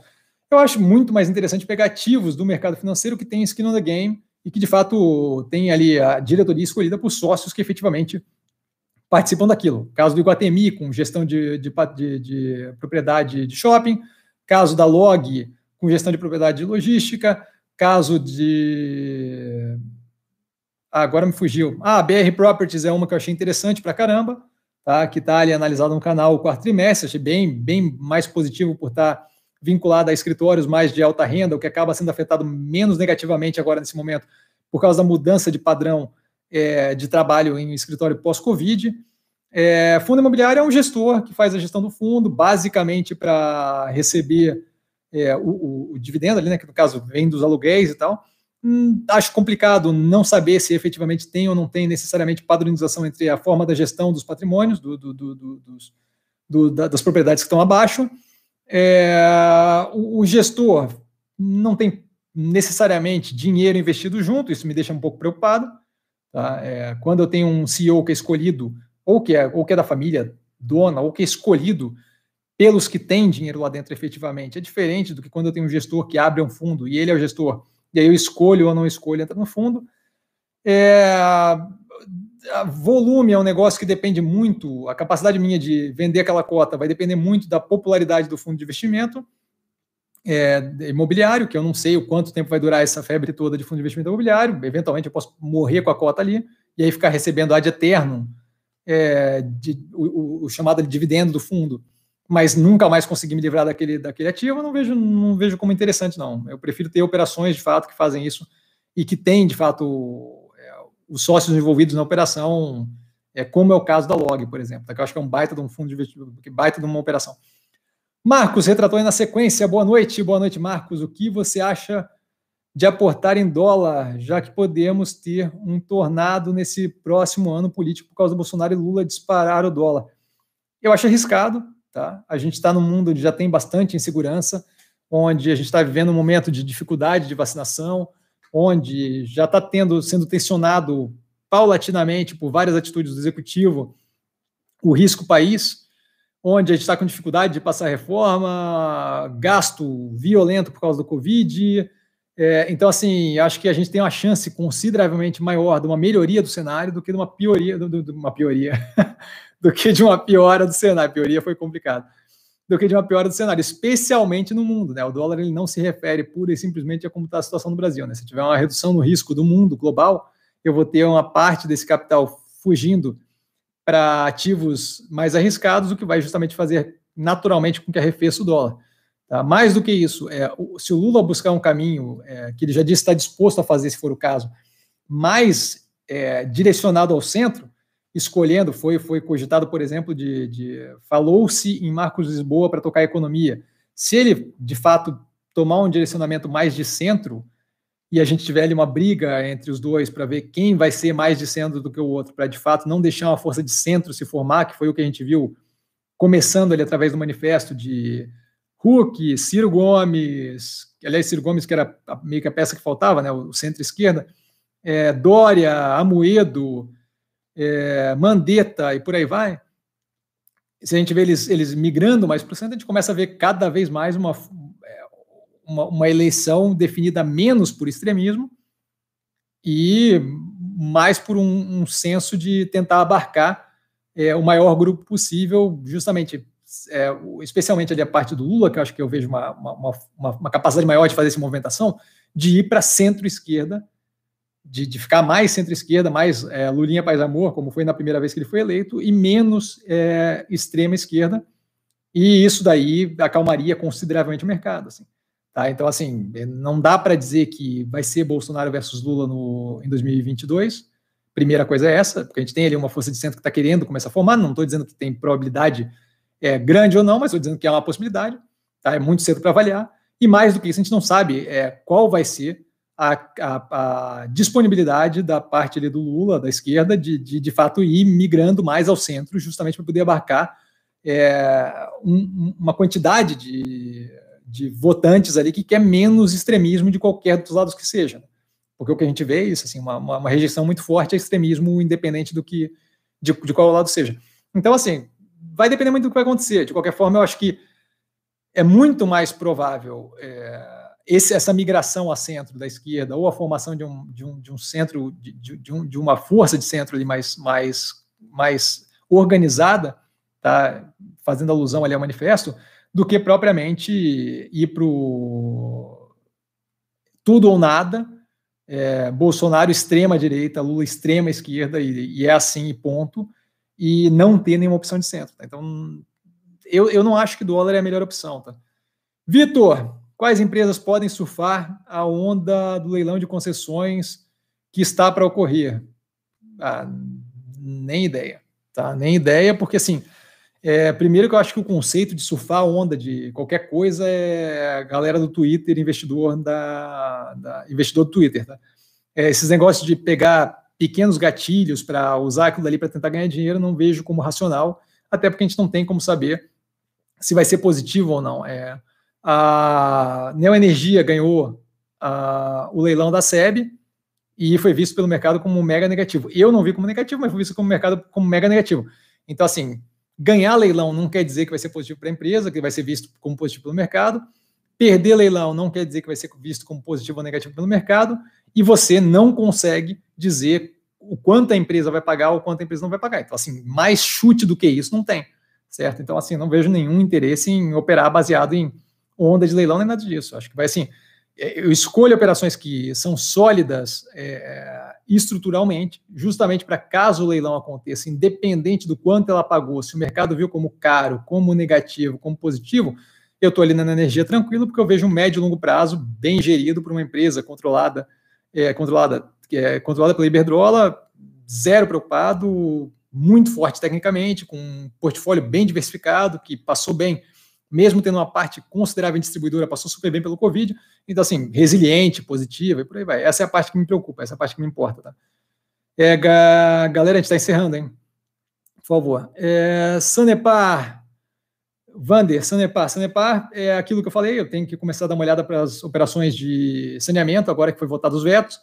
De qualquer forma, estou muito mais interessado em explorar a possibilidade de operações de capital privado entrando é, para a Bolsa, mas não sei se vai acontecer, então eu vou começar a fazer a avaliação, possivelmente é, quarto trimestre de 2020, especialmente primeiro trimestre de 2021, de operações de saneamento, justamente para ter uma opinião formada mais, mais, é, com, mais bem construída sobre operações de saneamento. Então, nesse momento, eu, não, eu prefiro não falar, tá? porque eu tenho que conhecer o, as operações mais a fundo. Eu vou fazer todas elas, Copasa, Sanepar e a, e a coisa toda. Tá? Acho que é Copasa. Né? Richard, boa noite, Messi, parabéns. As lives estão cada vez melhor. Obrigado, Richard. Muito, muito obrigado. Fico honrado. Fábio, boa noite, Cassiano. Obrigado por compartilhar esses conhecimentos. Parabéns pela live. Muito obrigado. Drácula, valeu, professor. Ótimo conteúdo. Drácula é forte, cara. Darlan, sempre Darlan. Boa noite, mestre. Boa noite, Darlan. Muito obrigado por trazer sempre para nós uma quantidade tão grande de ensinamentos e conhecimentos, o que está sendo fundamental para melhorar os nossos investimentos. Um abraço, um grande abraço, Darlan. Darlan sempre muito gentil. Alpatino, só gente famosa, cara. Drácula, Alpatino, sem noção, tá virando live das celebridades aqui. Opinião sobre Vivo e CCRO. CCRO, e aí finalizando, né?